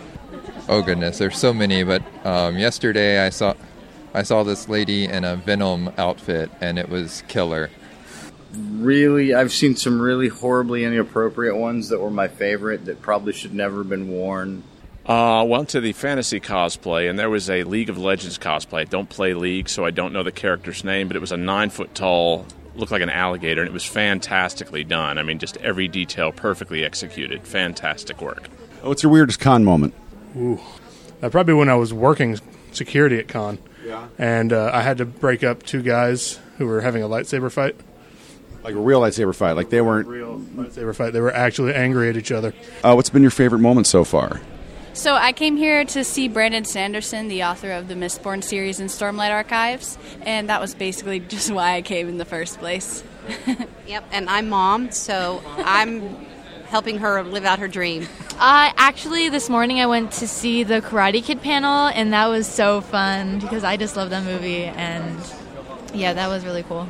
like exceptionally more friendly. There's people handing out snacks. There's people just like like handing out cute things and singing songs. just it was just a lot of really pure moments, and we had a really good time. We did How's the experience been? Just for the both of you, you know, mother daughter. It's very fun. It's um, a real people watching place. It was awesome. I love to dress up and just, you know, be a character that you've always wanted to be around so many people who are like you. You don't see a lot of people like this in real life, you know. You kind of wish like it, it was like this all the time, you know. Uh, what are you most looking forward to? Uh, all the parties each night. Mm. They're great. And the drinking? Of course. Um, probably just meeting up with friends I haven't seen in exactly a year ish. Um, definitely my highlight has been some of the parties last night were fantastic. Last what's it? Last uh, night on Alderaan, the last party on Alderaan. I've always got a kick out of an evening in Brebe, and I think the thing that most impresses me is just the inclusiveness that is shown here. And I think the world would be a better place if what happens here on a daily basis happened all the time. Why, why go to Dragon Con? It's just a great, pu- great party, great people, fun. They have a little something for everyone. Would you recommend Dragon Con? Yes, because Dragon Con is one of the biggest ones, so there's a lot of opportunities for a whole bunch of different interests. And so it's really nice to be able to come and be, if you're a fan of more than one thing, to be able to come in and get a little bit of all of it. Would you recommend Dragon Con? yes, yeah, it's fun. It's a, it's a real fun experience. Yeah, I'd totally recommend Dragon Con to anyone. yeah. Oh, thank you. Oh, definitely. Um, to people who are okay with crowds, yes. Oh yeah, absolutely. It's great fun. I mean, there's a little something for everybody. Would you recommend Dragon Con? Absolutely. Oh, yeah, I'll be back. Definitely. Would you recommend Dragon Con? Oh, yes. And why would you do that? I've been to other cons uh, locally, and it's like nothing compares to Dragon Con. Uh, the streets roll up at like 11 o'clock at every other con, and this is all night. Would you recommend Dragon Con? Always, I would recommend it over any other con. This is Dan Klink reporting for the ESO E Network. Uh, we have a very special guest uh, who joined us this weekend at Dragon Con, superstar author of The Best Saturdays of Our Lives and senior programming operations manager at Adult Swim, Mr. Mark McRae. How you doing, Mark? I'm doing great. It's so wonderful to be back at Dragon Con. I haven't been to Dragon Con since 2012, and so I'm making my triumphant return. That's right. Triumphant return of Mark McRae.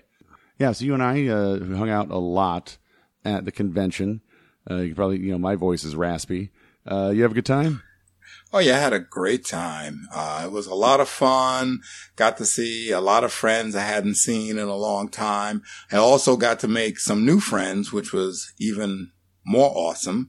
And, um, I think, you know, the fact that they had the convention sort of laid out at, you know, five different hotels as well as America's Mart, you know, um, it just made things a little easier because I believe like in 2012 when I went, um, all the events were in two hotels and America's Mart and just kind of darting back in between the two hotels seemed to be, um, a, a little bit of a pain in the neck, but this time around because there were other hotels to go to and check out, um, I don't know, having more hotels just seemed to make it much easier.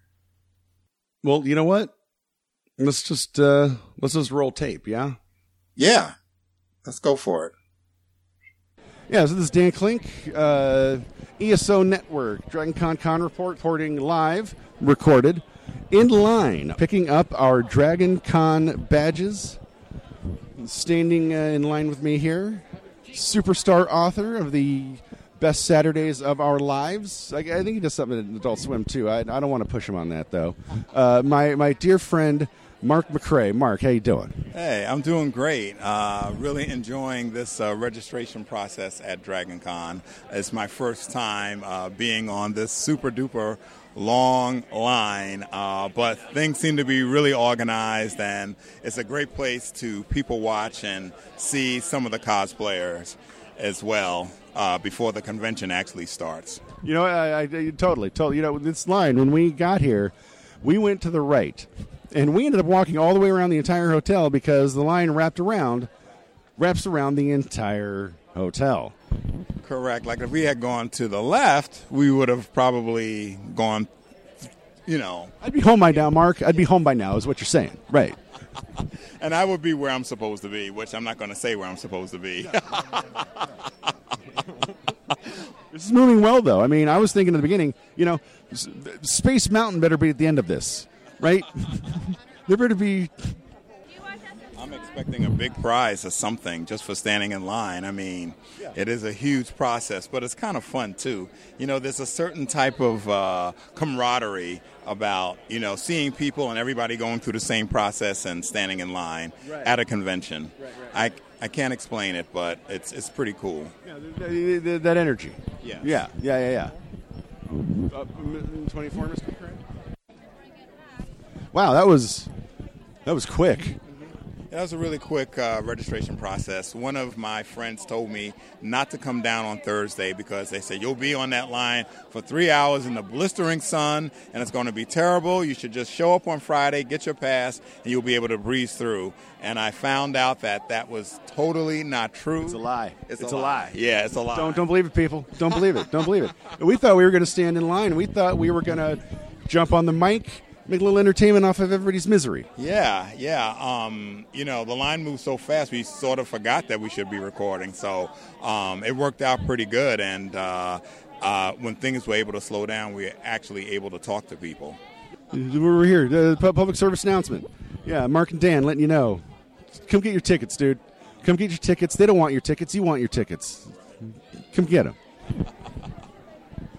When um, I was standing on the vendor artist alley line today, because Right. the person you know, kept having to direct people. If this is where you're going, this is the line you have to stand in front of, and you got to be in within the yellow tape. Right. You know, and she would say it like every five minutes. Right. And I'm like thinking to myself, she's got to be tired of saying that. Right. Over Right. and over again. Right. And um, but you know, I- she's a volunteer, and I knew that's what she signed up for. but it was good that she was saying it because I didn't even know where the line ended. Had to be said. Right. Had to be said.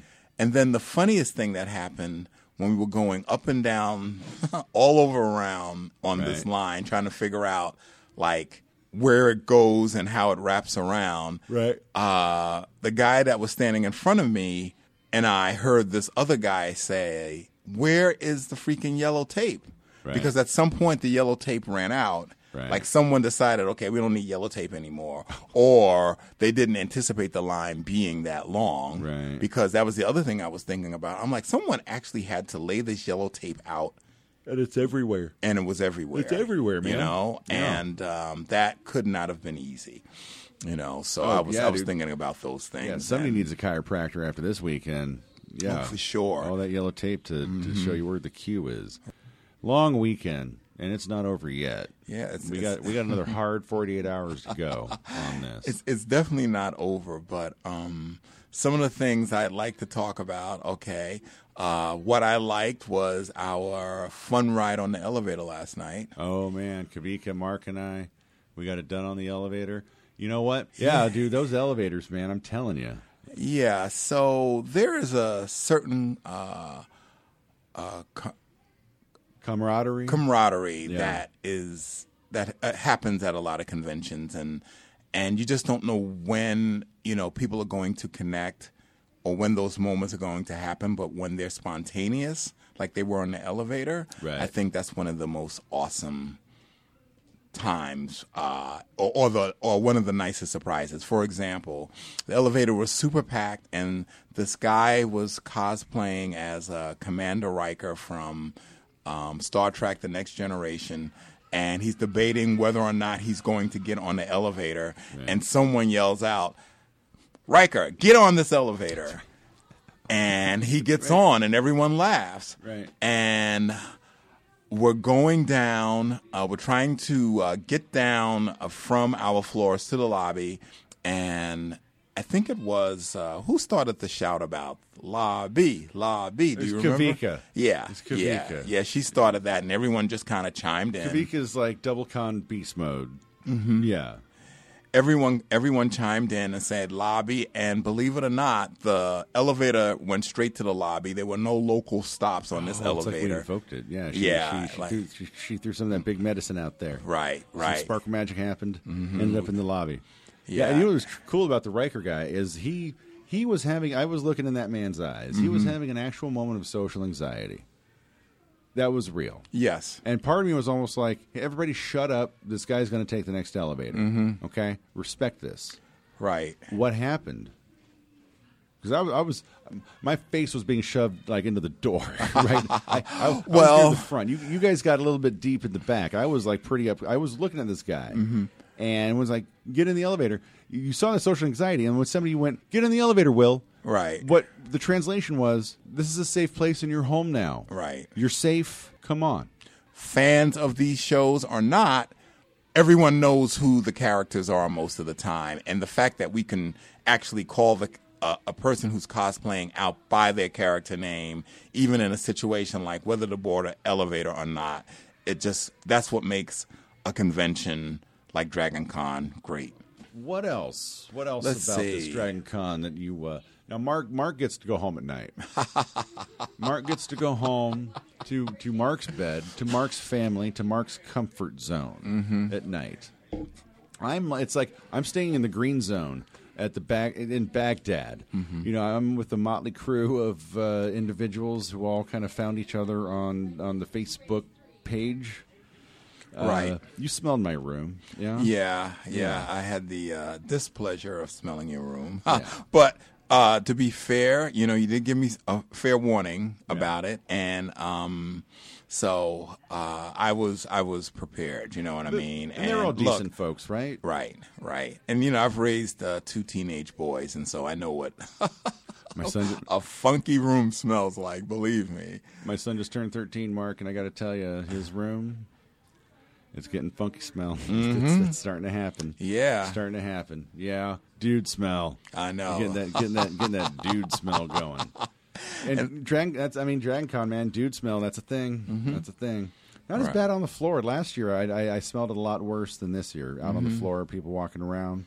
Yeah, you I've know? you know, well, like you said, we got another forty eight hours. I haven't really smelled anyone, you know, being uh, super funky this year. Yeah, I mean, right. but it's it's one of the things that goes along with a convention. I mean, I've been to plenty of other conventions. Oh, and- it is an old hat. Yeah, right, right. Yeah. I mean, it's something that you would expect. Right. And um uh but you know, uh, knock on wood, uh hasn't happened for this year. So uh, that's a good thing. And when I was out at PowerCon in I- Anaheim, another cool part about the convention is m- going to the uh, Rankin Bass uh, panel, which I got to late because I, even though I have an app with my schedule on it, um, for some reason I thought it was at three o'clock and it was actually at two thirty and it was already in progress. Oh. But I got a chance to ask really good questions, and I stood around towards the end to talk to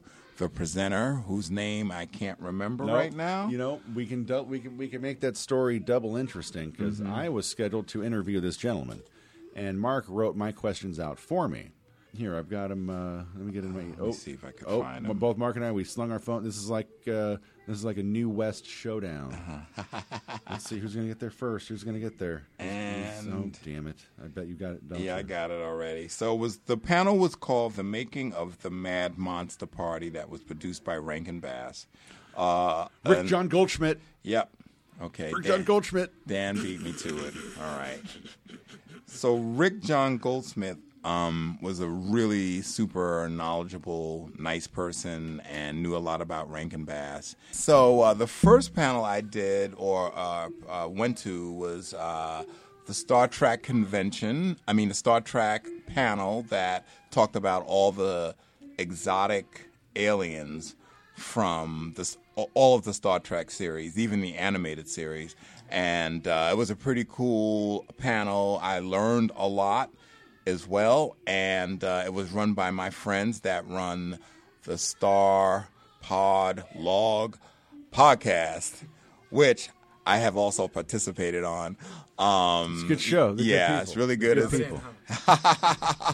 yes. So it was hosted. the The panel was hosted by uh, uh, a couple named Kathy and Ryan, which uh, they actually helped me do. You know, get involved with my first panel um, at another convention, at a uh, a Star Trek convention, and it was great being there to support them and to learn more about Star Trek uh, as a franchise with all the aliens and. Uh, they passed the mic around so you just weren't sitting in the audience and listening they had people participating and asking questions and i even answered some trivia questions and so it just made the panel experience uh, really cool so I went to go see uh, one of the highlights was seeing Dan Parent, who works at Archie Comics. He's like one of my favorite artists in the world, and uh, he um,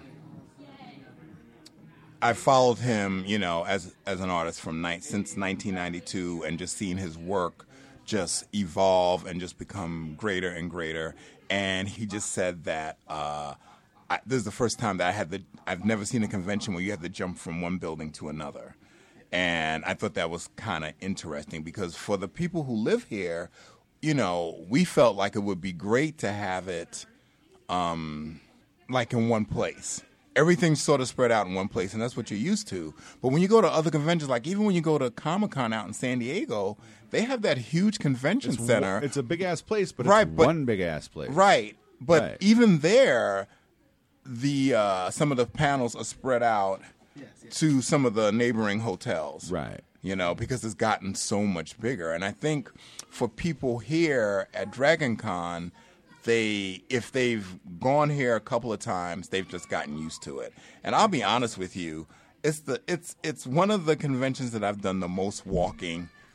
I wasn't going to say this to you. I wasn't going to tell you. Last night, you know, Mark and I, Mark showed me a good time downtown. We walked couple miles. We we had to get out of the war zone. You know what I'm saying? Uh, I, I woke up with blisters, man. My, my feet that were kind of. happened. I mean, it, Oh, really? Yeah, it's not. It's not because I'm a I'm a fat, overweight degenerate who sits in front of a mic and maybe chain smokes and uh, makes unhealthy choices. Uh, I my am. shoe, my shoes suck. I mean, yeah, me too. Don't tell this guy though. This- I'm, I'm trying to impress him. He's he's kind of a big deal. Wow. Yeah, that was uh, heck of a time. Heck of a time. What a what what would you do differently next year? I mean, we're going to Dragon Con next year, right? Yes, I'm definitely going. I think next year what I would do differently is definitely get a hotel that's closer in so I won't have to be schlepping from Atlanta to Powder Springs and back and forth and, you know, parking at work and all of that kind of shenanigans. Um, and I think I would try to learn, uh, to use the app a little better because there was a whole lot of things going on at Dragon Con that I missed that I didn't even know was happening until after the fact. Um, and, uh, unfortunately I found out a lot of these things on Saturday and Sunday when it was too late. So, um, I think those are the things I would, you know, uh, probably do a little different. Yeah, I mean, as everybody can tell by my voice, uh, I had a, a really rad time, Mark. I know you had a super awesome time. Yes, I did. Definitely look forward to sharing my Dragon Con with you again next year. Oh, for sure. Yeah. Definitely looking forward to uh, uh, our sophomore season at uh, That's Dragon right. That's right. That's right. That's right. That's right. We're uh, uh, so yeah, author of the best Saturdays of our lives. Uh, where can everybody find the book, Mark? All right. So if you want to order a copy, a signed copy of my book, you can go to thebestsaturdaysofourlives.com. Or if you don't feel like typing in the best Saturdays of our lives, you can type in the initials of the book, which are T as in Thomas, B as in boy, S as in Sam, O O as in Oscar, L as in Larry dot com. And I will send you a signed copy of my book. Yeah, it's a great book. Everybody go out and buy it. Go buy two. All right, Mark. Thank All you so right. much. Yeah, it's my pleasure. It's my, my pleasure. Dragon Con was really awesome this year and, uh, it was, uh, really great, you know, being able to hang out with you and taking the sights and people watch and all the cosplay and all the craziness of, of Dragon Con. Oh yeah, no, back at you, back at you, friend. Yeah, next year, everybody. Next Mm-hmm. Yep. year, be, be looking for Mark and I. Yeah, life of the con. yeah, one of the staples of Dragon Con is the vendors room, but you also have Artist Alley. You got the gaming going on here, you know, rolling them twenty sided dices and such. We got video games. We got it all. Vendors Hall. Let's check it out. So Dragon Con requires a lot of people to put this thing together. So the rest of us can go ahead and have a good time as seamlessly as possible. Uh, I have a gentleman with me right now uh, by the name of Isaac Ray. Uh, Isaac, can you can you tell all the good people out there uh, what it is you do for them, for us, for Dragon Con? Oh, I spend uh, the the Wednesday before and the and the Monday after uh, pulling thing putting things into the dealer's room and pulling things out of the dealer's room. We've got to set all those booths up. We've got to tear all those booths down so that you can uh, spend all your wonderful money. So tell me about your con experience, man. How was it this year uh, from a uh, uh, from a vendor perspective? Uh, we did pretty well. I think uh, everybody did pretty well. It's uh, it's always a madhouse, so it's uh, it's always hard to tell until you get back and do the numbers. They implemented a line to get in there because they limit the amount of people now that are in there at any one time. It used to be just kind of free for all, right? Yeah, yeah, yeah. The line this year was really, really, really long, and I did hear a lot of people complain about it. By the time they get in there, they're too tired to shop. So we're gonna have to figure something out next year, I think. Yeah, well, I mean, it's always evolving, you know? If somebody wanted to be a vendor here, you got any advice for them? Start now. It's going to take you a long time to get your uh, your booth together and then to get a spot. So uh, start now. Any tips for uh, the people coming in to buy? Um, hmm, the secret is wait till Monday. Hey, and what day is today?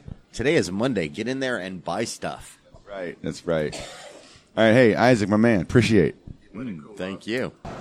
I am here at the Joystick Arcade, uh, Building One, America's Mart, and I am pleased to be sitting down with Brian Thompson, Game Operations, here at Dragon Con.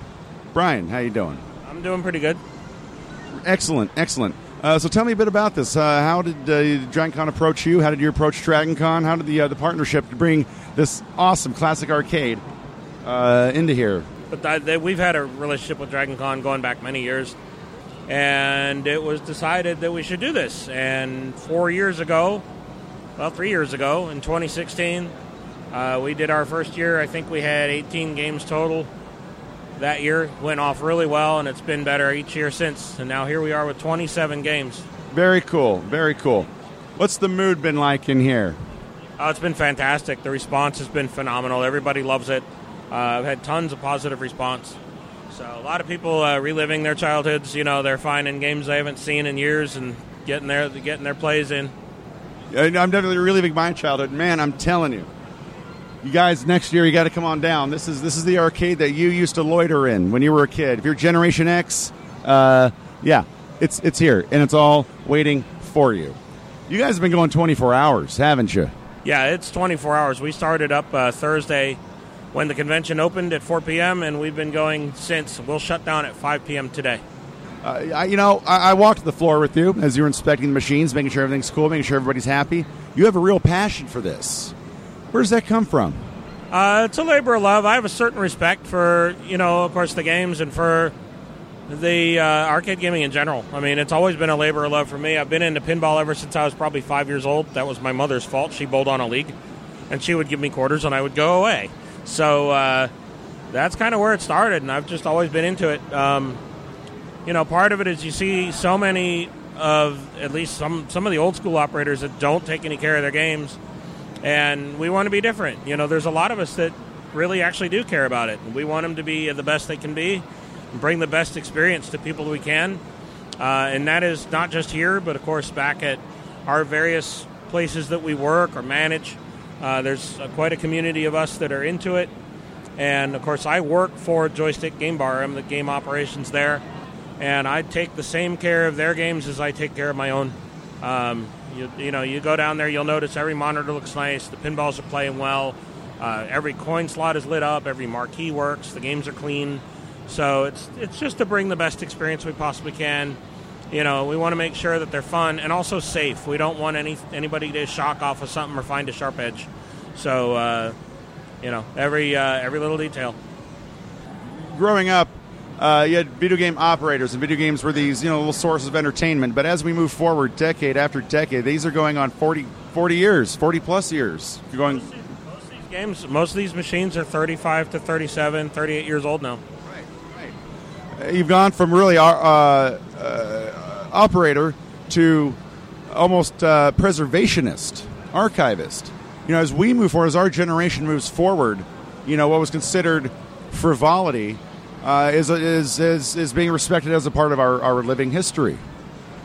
Yeah, absolutely. And um, you know now the parts situation is better than it ever has been because with the resurgence of the popularity of arcade gaming, um, there's more demand, and hobbyists have gotten into reproducing parts. Larger companies that sell uh, arcade supplies and parts are now have more stuff available, um, and there's stuff that hasn't been available for since probably the late '80s that is just becoming available this year. Bringing back that old arcade, uh, Brian. Where can people find you? So I can be found. Um, my usual times down at Joystick are Monday, Wednesday, Thursday, Friday. I'm usually there about 12 to 8 p.m. Uh, if you want to come say hi, um, you know, come on down to the bar, get yourself a drink, play a game, uh, you know, relive your past, have fun. That's what we're all about, uh, just to enjoy. Uh, what's your address? All that. 427 Edgewood Avenue in Atlanta, Georgia, 30312. Very cool. Very cool. Get on down, everybody. Brian, my man, I appreciate it. Thank you so much. Thanks for having me. We could go into so much more, but uh, as they say, uh, we don't want to give away the store. Uh, tune in next year. You've been listening to the Air Station 1 podcast, a show by fans for fans. If you enjoyed the show, please subscribe to our show up on iTunes or wherever fine podcasts are found. While you're up there, please rate us and remember to leave feedback. It would greatly be appreciated. And remember to tell your friends all about us while you're at it. Earth Station 1 is available on most social media sites where you can join some really great topics or chats.